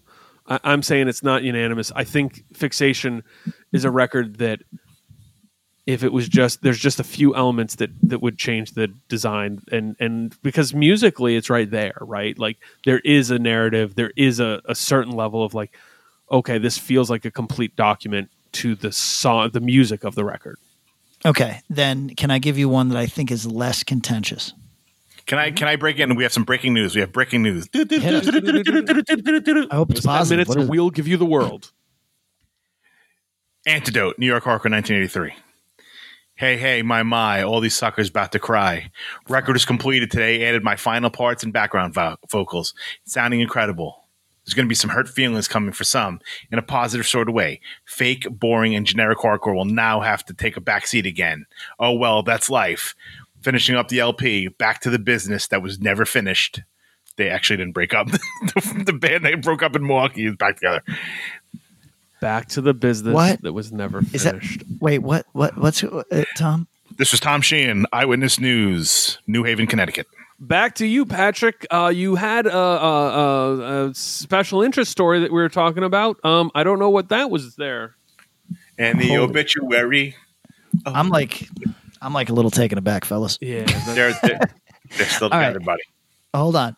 I'm gonna. I, I have to step out of this room for a second. I'm gonna leave you with this one for 20 seconds. okay, okay. Eh, not Jane Doe. Petitioning the empty sky. Oh, okay. All right. Let's see. Tom. How much of a vibe? I think a very full vi- vibe that is only eclipsed because a they started playing smarter music and people like you know the, a different crowd respected it, and Jane Doe is undeniably like a very complete record. But I think petitioning has a decided vibe. All right. You step while me and Tom break this down a little bit. All right. It's got a vibe. Yes, I I think this record has an absolute vibe. Um, okay, and this is the one that the saddest day is on. Okay, so Yeah, and this like it's got the artwork, but then in the middle it's got like that like yep, looks like a, a still from like a TV show. yep, some kind of like high high contrast photo in the middle, but this super detailed painted kind of art. That's I gotta say, when it comes to art, this has aged really well to me. Really Yeah. well. Sorry, I, No, no, I, I'm I'm waiting in, in line you for were a about toilet right 33 seconds. Good job. It's a- it's aged great. Yeah. So I think that has aged really well. Um, But how does it play into the whole record? that's my question for you guys. Uh, sonically, not not my bag, you know, but but to to what I know, what I think to know, people who love this record love it start to finish. Am I wrong about that? Yeah, this was like the for the Moshcore kids. Okay. Okay. PK, where I are you? Is was he like- here or did he leave again? Um, because I think this might. I like. I low key wonder if this is his favorite Converge record. Because I think it might be. It might be. so I think artwork is there. I, I like it. I can't speak to the music, which obviously is the more important shit here. Um, but I think the art has aged really well. I actually think that when Forever comes crashing also has aged well in a weird way. Um, because I think that became even more like I think that was influential on so much stuff that then got aped everywhere, like almost shaped like the metalcore genre, you know? Like Oh, look, absolutely. Look, I think I think uh, when Forever Comes Crashing influenced a lot of Poison the Well art. I think it influenced a ton of the Trustkill art in general. So Yeah. um, Funny enough, I think if I remember correctly, Jake did the Poison All art. yes, he definitely He did. did. He did because he did a bunch of their shirt designs that were taken out of elements of it. So I think you look at these and, and they're Patrick. We were just discussing is Petitioning the Empty Sky your favorite Converge record? It probably is, yeah. Like that feels like it is your Converge record. I mean, it's just so fucking moshy. Like we exactly what I said. we, we can talk about mosh how the other how the other ones are clever or whatever, but this one's just fucking moshy. Is it a complete? Is the music complete? Like, will you put this? I on think it is. The whole Th- thing? th- Okay. th- this so I think that it has a definite vibe. It's just overshadowed because of what Jane Doe brought just a few years later. But I think it's it's really on its own It got and for- fucking hits. it does. And for and listen, for people that don't like maybe Converge is like maybe I don't even Oh, know Aaron what people Turner maybe the they start with Jane. Doe a lot of people, you know? Uh, oh yeah, sure. so like if you're not familiar you could probably skip halo in a haystack and uh it- but this you almost this is really good music if you're into heavy music it's a bit more remedial than than uh, uh Oh yeah, uh, where Jane they Doe. get sure. yeah but it's remedial in a good way you know I mean, in the grand scheme of things, not totally remedial not at all in the grand scheme of things no you're correct But in their catalog, it is. yes Yeah. dude. Opening with the saddest, like the record opens with the saddest day and ends with "Color Me Blood Red." yeah You're moshing. oh no doubt Yeah, I think like I think it, it shows all of our ages and like interest level and when we were getting into hardcore. I think this record, when Forever Comes Crashing and Jane Doe, then Jane Doe closed it and kind of became a new thing. But those records are when I flashpoint and think of like, what did I think about Converge when I was younger? Those the images from these records still really linger. You know, Sure. so that's that's a good sign. Um, all right, I have a question for a record I think is complete, even though it's a it's a band we talk about frequently ish. Um, but I'm curious to hear what both of you think. It's not my favorite record by the band. Um, but I think it is their most complete start to back front. Um, and context matters. Slapshot back on the map. Oh, so I okay. Uh, are you saying this? Wait, this is your favorite one or It's not? not, your my favorite. No, Step on it's my favorite, and it's not particularly close, to be honest. But I just think so. Slapshot back on the map. Could you call this cover low energy? Absolutely. But it also is really. It's like going for definition. Like, hey, this is bare bones, stripped down. Then you look at the back cover. Again, simple, straightforward. Here it is. You look at the art. It's got the picture of Choke with the fucking. Stick. Yeah, I mean that's great. You know, the, the interior stuff's great. Yes. great, great. It's all, and it's a band who's basically saying, "Yo, we were into hardcore in '83. All of us were there, and now it's not. And here we're putting this out, and I think there's a story to it with that record and the context of it that really fits the band. And it's to me, Step On's the better record. It's not close. It's not close when you actually look at it and read the tracks. But I think this is a complete story, and maybe more complete and more just here it is front to back. Here's the record. Okay, so Bob, I think this is a very interesting pick on your part because I love Slapshot, so I went looking through Slapshot records to see if there was any that I could call complete, and I I don't think I can do it for this one. Okay. However, I think that this speaks to your uh, judicious use of block lettering. were, Well, so I was were- just going on. This is a good use of two different block fonts, three if you go to the back cover, and they all work. Yeah. So I oh have God, to give it credit in that. fonts.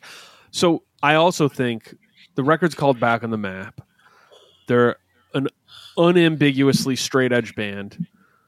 Back on the map, addiction, where there's smoke. Skip, it's happening today, but it's a fine song. Chip on my shoulder.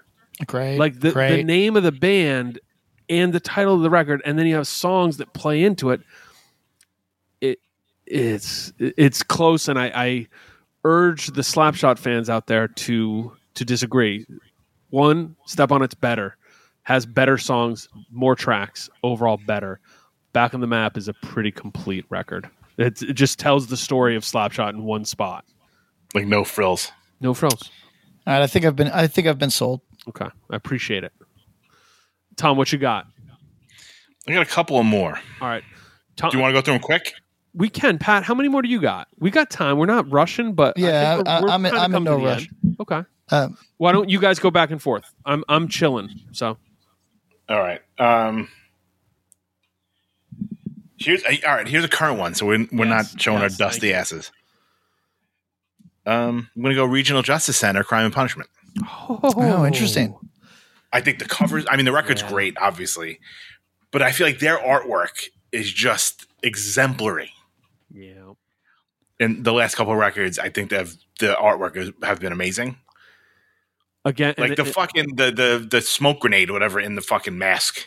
Yep. and like the helmet is just Yeah, fucking it's cool. incredible. But I think, but I think this record, I think the artwork, it just it fits perfectly. The fucking music's chaotic, the cover's chaos. He's running away from a fucking Ferris wheel on fire or something. Yeah. No, uh, I, I think it's fucking awesome.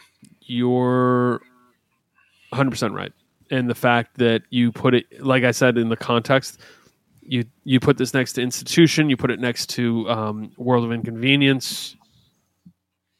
Uh, yeah, it's perfect. Yeah, it's complete. It's it's great, and I think it tells a lot of story. Um, and I think the music. This is my favorite RJC record yet. So Same. But I mean, I think it says something like you know you can like you could sit with this LP playing and like actually look at the look at the fucking the the cover and look at the artwork. Like it's it's not just kind of like it's not just something to keep the the record from getting scratched. I agree, and I think um, so. It, it hits. So it, I think this plays into Regional Justice Center into one of the things that Patrick has kind of really put on this band that he likes is that they're they're in genre as a power violence hardcore band. You know, like they're they're traditionalist in some forms, but they also push out and try to do different things. And that's why when you look at black and white covers, like they've done for the most part, but especially the 12 inches is what I go to. there's a simplicity in them, but when you look harder, there's a lot going on and there's a lot of detail. So, you know, you go, you, the, this one's the best, but you look at this, there's so much detail in World of Inconvenience, even though it's a simple image, there's a lot of depth to it. This one's even more. There's just a lot to look at. So I appreciate that with the art. Um, I think sonically, this is you could single disc and go here is a full concept and kind of fully formed. You know, I think one of the more cool things about this band is when you actually hear and low key, very cool about Militarie Gun too. So shout out to Ian, but um, what he sings about and some of the more theme related stuff. You know, you go to KKK Tattoo. Um, but even even stuff like you know violent crime or taught to steal there's there's a theme to it but he's not just hitting the notes he's going through different a range of emotions and giving complexity to it I will. Uni- I will give this one my stamp. Thank you, Patrick. Can I give you you a dustier one that I hope you guys don't just think I'm kind of playing favorites now. I want you to take a look at this one with the music. I don't know if either I don't know if any of us have thought about the back cover of this record in our lives. Mm. But, but I'd like you to give it a go. Murphy's Law self-titled. you had me at murphy's law um okay let's look at So- murphy's law self-titled do me a favor. Between the cover art, the back photo, the insistence that the green vinyl is cool, yes and the songs, is this not a full picture of this band? yeah it's perfect it's it's who they are Yeah. Yeah. It's, it's so this is this is a perfect example of complete record, right? Like Yeah, I can't disagree. like I think everything about it. There's like I just want to note the fact it's on Rock Hotel matters. The fact it's pro, you know the Rock Hotel profile, profile. thing. The fact they're drinking Budweisers on the back cover. the fact that one of them's spitting it out. Spitting it out. The fact that one of them is clearly a metalhead, you know. Yep. The fact Yep. that one of them is super young and doesn't look like he should be drinking a beer. The cover looks like, um, you know, it should. It's straight out of Sunday comic strips. It's so good. Like, how did this never? Like, how was there never a Murphy's Law comic strip? How was there don't know. ever a series of this? I want to see more. Now of- that I'm looking at it, I want to see more of Spliff's adventures. You know what I mean? for real. And now, is every piece of this artwork related to a song on the Yes, record? Yes. Herbs. Did I never notice that before? Crucial barbecue on the bottom right. Yep. They're all uh, off yep, our bar. that wins. Yep. This is one of the best. Sit home and rot. Find that image. Guy laying down. Hey, this is Steve Choi, host of the Musicians Guild podcast, part of the Sound Talent Media Podcast Network. Within the four walls of the Musicians Guild, we'll be discussing the habits, idiosyncrasies, experiences, and general psychology of my friends and peers, all involved with music in various capacities. Listen and subscribe at soundtalentmedia.com. Like Wow, I dude, never yep, noticed that. It's all the songs. Yep. Special fucking green awesome. vinyl edition. This is perfect. This is this is as complete as a record gets. We we've we've sung the praises of Murphy's Law. If you have never listened to Murphy's Law, um, please put it on listen right now. If you haven't listened to Murphy's Law this year, it is December. You still have time. You Stop do. this episode and listen right now. This record or it's a Back to dark time. Yeah, it's it's a dark and dreary time in America and elsewhere. Mhm. Put on some Murphy's Law. Put on some Murphy's Law. Seriously, you cannot Now. go wrong. Yeah, All right, Tom, you've got we can we can do this for a while because I've got one that I'm surprised you haven't said yet. I think you haven't said it for the same reason that I went to Slapshot and said, "Nah, I don't know." There's something that I know that you love that I think has a holistic vibe to it. It might fall short of what we're talking about, but is there anything that you love that you want to include on this list and you just haven't said yet? that I love. That you love. Yeah, um, that I haven't said yet. Yeah, there's two records. That, well, three records that I love. Hit me with one that you love. Um, gonna go Unbroken Life, Love, Regret.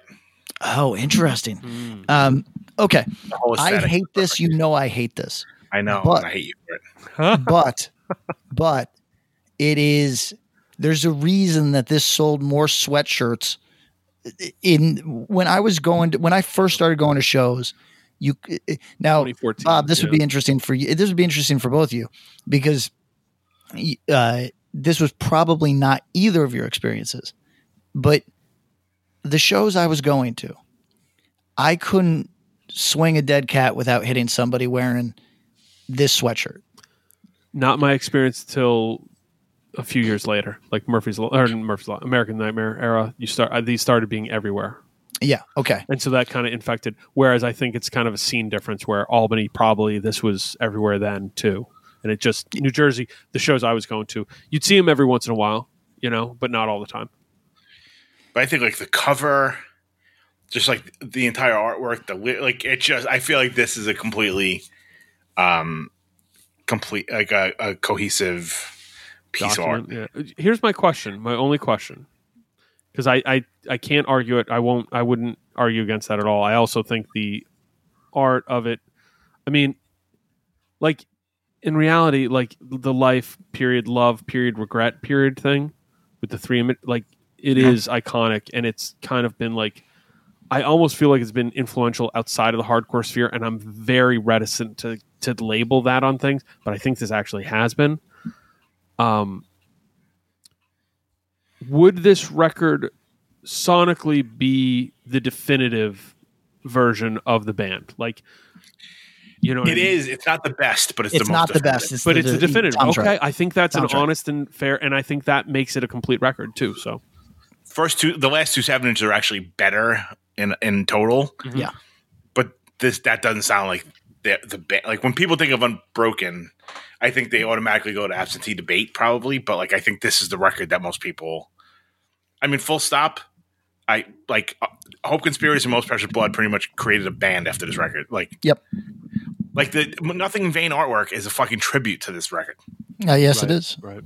There's like a fucking bloody body in the bathroom bathtub, just like this record. We had a shirt, we had sweatshirts that literally said "nothing dot in dot vein." Right, right, right. Like it was like we couldn't have fucking. uh, You're, I- you're, you're painting never- it on the wall, right? yeah, yeah. Um, but I think yeah, like just as a this might not be their best record, but as a full piece of like realized art, this is as good as it gets for them. I think it's undisputed, unanimous. Um, Pat, what do you got? Okay, one that you love that I think Okay. you are low rating here. Killing Time, Brightside. You see This this, is- the cover. Oh, good. Tom, go in. I think the cover right. to me is on the Merauder Yes. Oh, really? level of right. like, eh. pull, pull the cover up. I don't even. Wow. I don't even think it's meh. Patrick, um, have you? It's a little all right, corny. I'm, I'm going to tell you both. Have you either of you seen the N64 GoldenEye, Nintendo 64 GoldenEye cover? If you haven't, please Google it now. Okay. It's the it's box N64. Nintendo 64 GoldenEye. Okay. Now I'm going to have you look at it. Are you looking at it? I am looking Okay. at it. Okay. Yeah, Patrick, I'm looking you at it. looking at it. Pierce Brosnan. Why is Pierce Brosnan's mouth that long? Oh, now you'll what the at it. Fuck? Yeah. yeah, Right. because it's yeah. All right, All right. Now look at no, wait, isn't that his hand? It is. his hand, but but it, but, it- if you it- look so- at it, it looks like it's his mouth continued because the contrast is the same and it's, Yeah. it's So like a Tom- forced perspective. Tom, this is what this is what's called an art an unfortunate tangent, Correct. and and it's a bad one. Now, this isn't exactly the same, but this is how I feel about the Killing Time Brightside record. One, I there's a lot of things I really like, and there's a lot of stuff I don't like, and this is all graphic design nit- nitpicking. I actually think the art on this record is awesome. I think this is a complete document. Um, I'm just going to be super picky here. I hate, hate that the word killing ends at the door and the G overlaps. That's slightly a ba- that's a bad tangent. that's bad, a bad tangent, tangent. right? Once you really Oh, look at this, once you really look, I, I actually really like that the Killing Time Bright Side is sort of like partially transparent. I actually think that's a cool cool effect. Good choice. for this. Um, the doorknob is really kind of weird and dis- dis- like just kind of disjointed when you see it. When you see the small child's hand Yeah, it's bad. But from this old man, it's it, I can uh, never unsee it. I almost want killing time to make sure. How short is just this person? Just He's short. right, Listen to me. To just have this weird creepy. Like I now picture that as Chucky's dad, like the doll Okay. Chucky. It's Chucky's dad, let me plead my case. Charles. Uh, this is so the photo on the back, right, is Iconic. iconic. Perfect. Pretty weird, to be honest. Like Yup. With the them color, just standing out on like a fucking fire escape, just hanging. no, the color saturation is weird. I know, Yes, Tom. I know is. that it's it's it's a, it's it's very it's it's what's funny is they did they did dulled colors instead of neons because if you use neons this is the seven seconds record. Yeah. Oh, it's true. But here's the thing. Let me make the argument between this back cover and uh, i- i- this front cover. This does a better job of selling New York as a dangerous place than anything else from New York at that time. This is my argument. I have the This- counter argument. oh I can't wait for it.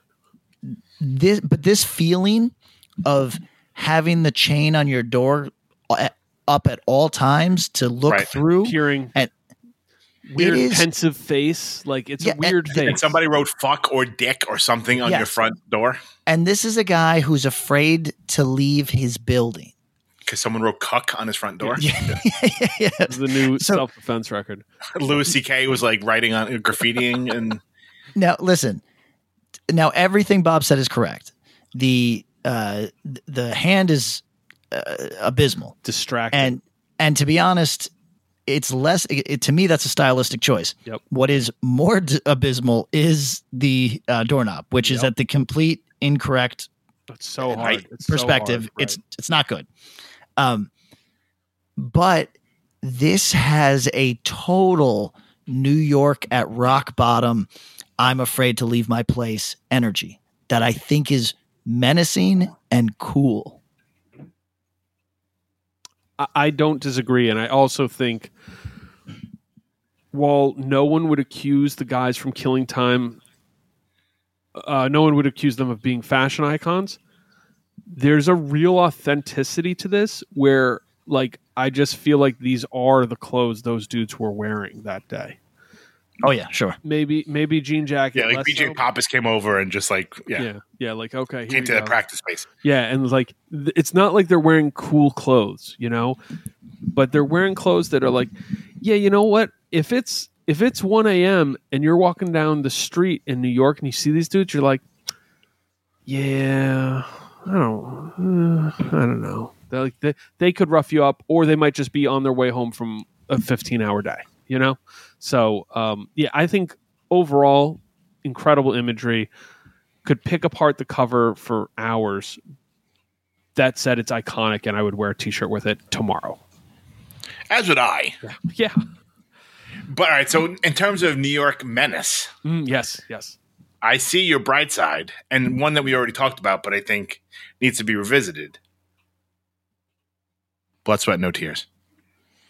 Okay. That cover, if you don't look at that cover and get a little tingly about being like, I could get killed at this show, Can I? the absolute murderer's row that is on that cover, and Walter Schreifels. Well, that's the thing is, I, I want to tell you this. Once you know, you know, and it's like, oh shit, right?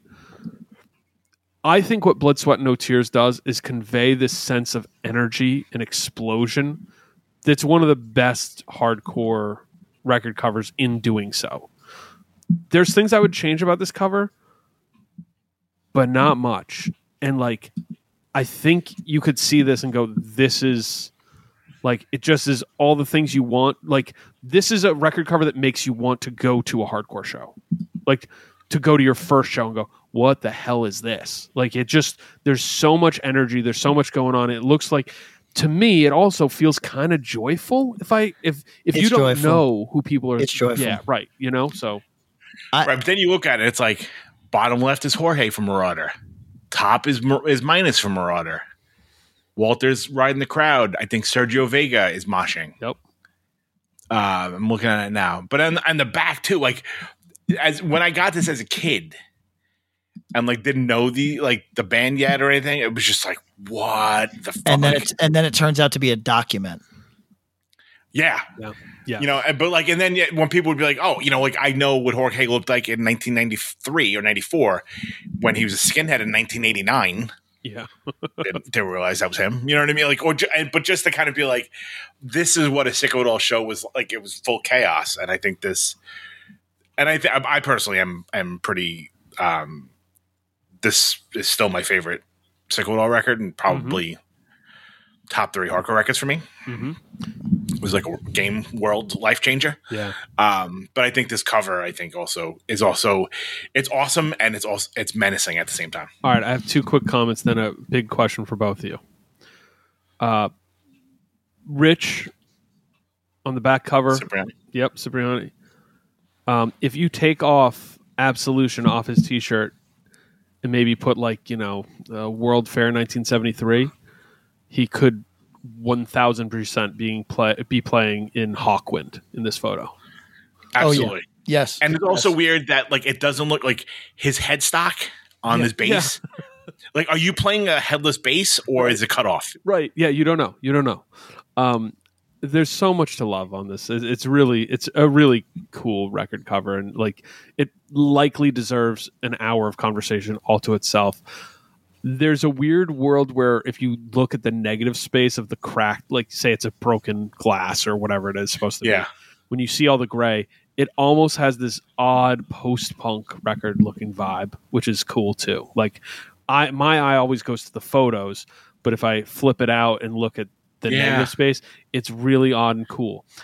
So we we were talking about these two records based on cover art alone. Killing Time Brightside or Sick of It All Blood Sweat No Tears. I mean, uh, okay, so Blood, Sweat, No Tears looks awesome, looks fun, makes me want to go to a hardcore show. Killing Time Brightside m- makes me afraid to ride the train. Those are two different energies. I don't know. I don't know how to compare them exactly. That's fair. Just just just which one's better? Which one do you like more? You could do that.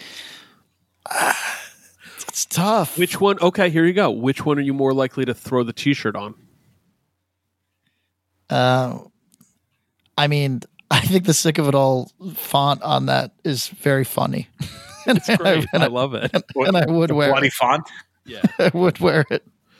Which they use in a lot of forms. You know what I mean? And if you They still kind of use it. yeah, it's just when you red. see it in the right context, it's perfect. In the wrong context, like if you look at it on the cover of the CD front, for example, eh, it doesn't look as right in black, and you're like, "That is that even the logo?" But then you see it on the cover of the, sh- the record, and you're like, "Of course it is. It's perfect." um, I think I just said all those nice things. I think I might take the. Co- I don't know. There's the the golden eye effect of of the bright side cover fucks me up, so I might have to go blood, sweat, no tears. Boom. There we go. Um, but I will. I think there's an argument to be made that both are complete documents, are both complete, you know, pieces of art. And uh, uh, you know, we just we just showed our asses on talking about how many of these are New York, but but there's an element of it that those full lengths are classic for a reason, and we just went through a bunch of classics that we don't necessarily feel the same way about. That are Yeah. classic records and perfect records, even more so, but uh, maybe don't feel like complete documents. Any any other left? Any others that are left that you guys want to dig into? Yes. Go. Oh, I'm, I mean, yeah, we can keep going. let's let's, mean, I let's go- do yeah. one more each from both of you, and then it, then maybe we'll take it to a Patreon. All right, give me two. I only Go. have two left. and I you can go. really go you go it. then. You go. All right. Um, I'm gonna. So I, I added one when we were talking about it, and this is my New York bias again. But I think the, in, it, it- from soup to nuts, this is a perfect encapsulation of New York hardcore. Madball set it off. Uh, The it al- cover, it the girl, almost, and a, it almost baby, made, fucking. yeah, Okay. it, al- it almost made my list. I pulled it at the last second. Uh, I think there's something just shy, but I could be convinced. I mean, the baby in the christening outfit with a gun. I mean, it, it's perfect. It's not. the it's album not- is like not so not New York centric. The back cover, just fucking scary dudes and his graffiti everywhere. Yeah. Eh, But it sounds it's it's it, to me this is the most New York New York hardcore record ever. I think I think yeah, set it off into lockdown into New York City.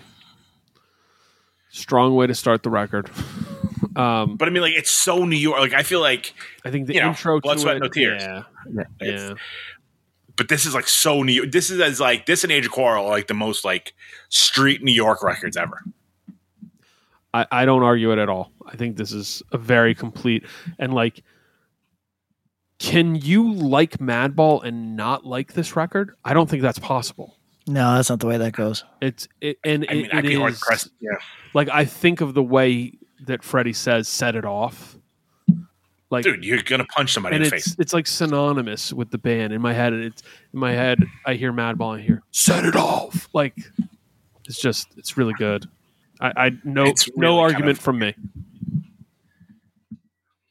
Pat, what was your? I mean, do you want to go into your your thought about it?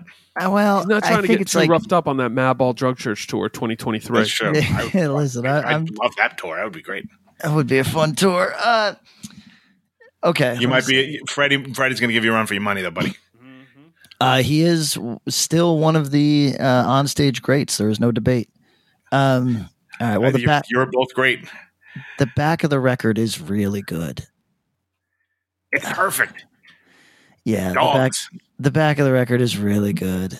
Um, Where are you finding all the artwork, by the way? When we talk about this stuff, I'm going off memory. Disc I'm going. It's, oh, you're good. I'm going to Discogs and going. If you click on the more images uh, on these, bless typically- yo straight up. If somebody hasn't seen this, bless to the Discogs peeps who upload all these like really well done, even the ones that Yeah. aren't super well done, but like for the completists to have all this art, it's really cool to just click, click, click. Yeah, it is. Oh, dude, Uh, this is a fucking perfect back, dude. Them under the Madball graffiti, Yeah, yeah. gang lettering. It's just All right, I, I'm sold. under the Williamsburg Bridge. I think it looks like I'm sold. All right, you got another And one. every band member gets his own thank you. True. Yeah, that's very of the time, but also apropos. Does it have like a no thanks list? Oh, those are always good. I love those. Like the no thanks to my English teacher who said I'd never make it, or like Yeah. all that kind of shit. Um, Yeah, but it's just so fucking cool, man. They thank Black Sabbath on the record. How can you go wrong? true. Good, good call, guys. Um, Tom, you got another? Give it to us. All right, my last one, and I, I, I I'm, I'm, I would like to hear your thoughts as to to art artists. I'm not a very art, artistic kind of person. We're gonna break But your brain me- over the next 200 episodes so that you start referring to yourself as an artist. We got you. We're Maybe. working on it. The Inside Out seven inch. Uh, okay, Ooh, uh, good it, one. it was on, it was about it was on my list. My, okay, here's my only pause, and this is my own ignorance. So back me up, Like, tell me I'm insane. I feel like the back cover doesn't make any sense. Uh, well, how, in what respect? Because I, here's the thing that Bob's going to be triggered by. I'm pretty sure Mm. the color choices are straight up bizarre. So, like, if so, Tom, th- this means nothing to your eye, but like, i- i- if it, well, Tom, actually, I, I don't know much about uh, color blindness. Could you tell me? Could you? Would you do me a favor and look at that co- cover for me? Um, yes. it- what do you uh could you tell me can you id a uh, again this is my total ignorance forgive me can you Sure. id a difference between the color of the Of the uh, like the the framing and the the Lettering. and the yes. I can't. okay If I had to guess, I'm saying the lettering is blue and the framing is pink, but I don't think that's right. No, the No, so framing there- is also so blue. Yeah. yes so this is what i expected Really to funny. trigger bob is that you have basically a shade difference between i mean it's three shades really but like There's a between these and the yeah. yeah, between the it just doesn't it doesn't uh, for lack of a better There's a level of put this. incongruity to it. um, even though using similar shades of a color is very common, especially with blue, uh, as as people who are fans of blue uniforms uh, can tell you. All right, fellas, help me out. Is the cover the back cover another color? Uh, yes, it's the color of the of the lettering, not the not. See, the, but that looks lighter to me on the back, it is. It is So. th- th- like this- lighter than the lettering. Oh no, I think it's the same as the lettering. Maybe cover. right. The And- lettering from the front, the inside out from the front is the same as the back cover. yeah, that's what I thought. Um, and then so now, but this all like all right. Also, looking at the back, the fucking no spiritual surrender over the other writing is going to give me a fucking It's stroke. It's inverted. So- yes, correct. So check this out. this almost made my list, and it still may. Here's my argument f- for. Uh, th- I would say that this is a record that visually does everything wrong, Yep. a- and still But, yes. and still manages to be incredibly evocative and capture something that we all like, and we I think all the cover is perfect though. Like the photo. So so it's it should have been. This is our first note of Zack De La Rocha being somebody special. Is that the image of him and the way he performed is energetic and powerful in a still. Like if you look at this photo and you can see it in live shots as you go through the dude's, you know, musical and personal journey. He's so emotive in this photo. There's that it it would be very hard to fuck it up. And there's a lot of people who might argue that they tried.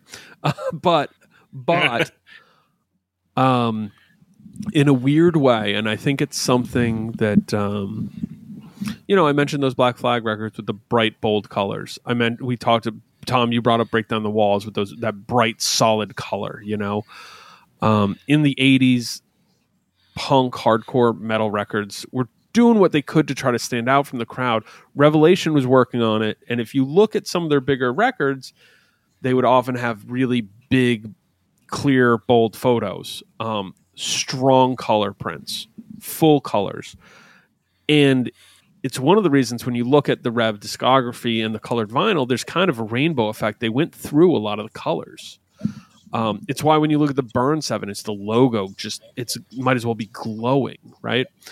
Um, they were going for this blue thing going here, and I don't hate it. I'm a big fan of these. There's a lot of little things I would if I wasn't a traditionalist who was like, no, this is how it was, keep it, even its imperfections are what I want. I want the oh the the track caught the guy breathing in a little too loud. Keep it. You don't don't take it out for for perfection's sake. Um, Pat, you want to know what really triggers me is the lowercase lettering and commitment to sentence structure on the song on the back. It fucks That's me what up. got you? I just don't like it. I, I don't like it. I don't like the um the justification of the text with the very of the time 80s style like oh the word pebble doesn't fit so let's have peb dash bull yes Yeah, yeah, it's all it's all correct but like you can see in And the it cuts spa- off. yeah exactly you can see in the spacing that it's like shit you guys couldn't have, couldn't have figured this out but then you realize like this was either very early digital i think this was very early digital you know um i don't like that it cuts off at the bottom that your green mind tries to Tries to. Tries Yep. to what? right um but And it, I mean, the, the top, like it literally, it's like I'm trying to see the schooner. Like I can't, like it's like one of those things. Like if you stare at it long enough and then you pull back, you can see it. so That's what it feels like for right me. and all that said like what does what do the weird um symbols are they are they significant that's not totally explained to me um the insert has some really good photos and also some kind of weird structures all that said i love it and uh, i wouldn't change a fucking thing about it but and it's a complete it's a complete document but then i ask you guys this on a purely sonic level it's only four of the six tracks is it a complete document if you go with the the vinyl version Yeah. Uh, y- yes, I, think I think it is. okay I, I give it i give it complete but like Are there things I dislike about the cover? Sure, but it's so Oh, good. sure. You know, it's it's this isn't the case of Tide. Like, if they had used a inferior photo of Zack, this could have been a dud, but they didn't, and so it's it's all aces to me. I would like to read one thing to you. Let's hear it. Now, it's possible that this person doesn't, the English is not their first language. I prefer to think that this is just how their brain works and that they are a really pleasant person. This is on, this is the Discogs commentary on Madball Set It Off. Guys, by the way, in this is clearly how we're ending the episode. Continue, Patrick. I love this pressing. I listen to it often. I really like New York hardcore, and this pressing, I believe, does a great justice to the music of Madball. I would love if this that was a native English speaker who is just a very positive person. I think that that would be. I wish that my brain worked the way that this person's brain works. Read it one more time, like clean, clear, full gusto. Go. I love it. I love this pressing. I listen to it often. I really like New York hardcore, and this pressing, I believe, does great justice to the music of Madball. Madball, as well as Agnostic Front. if you know the history of New York hardcore, they were the predecessors of so many bands that came after them. Thank you. Good night, everybody.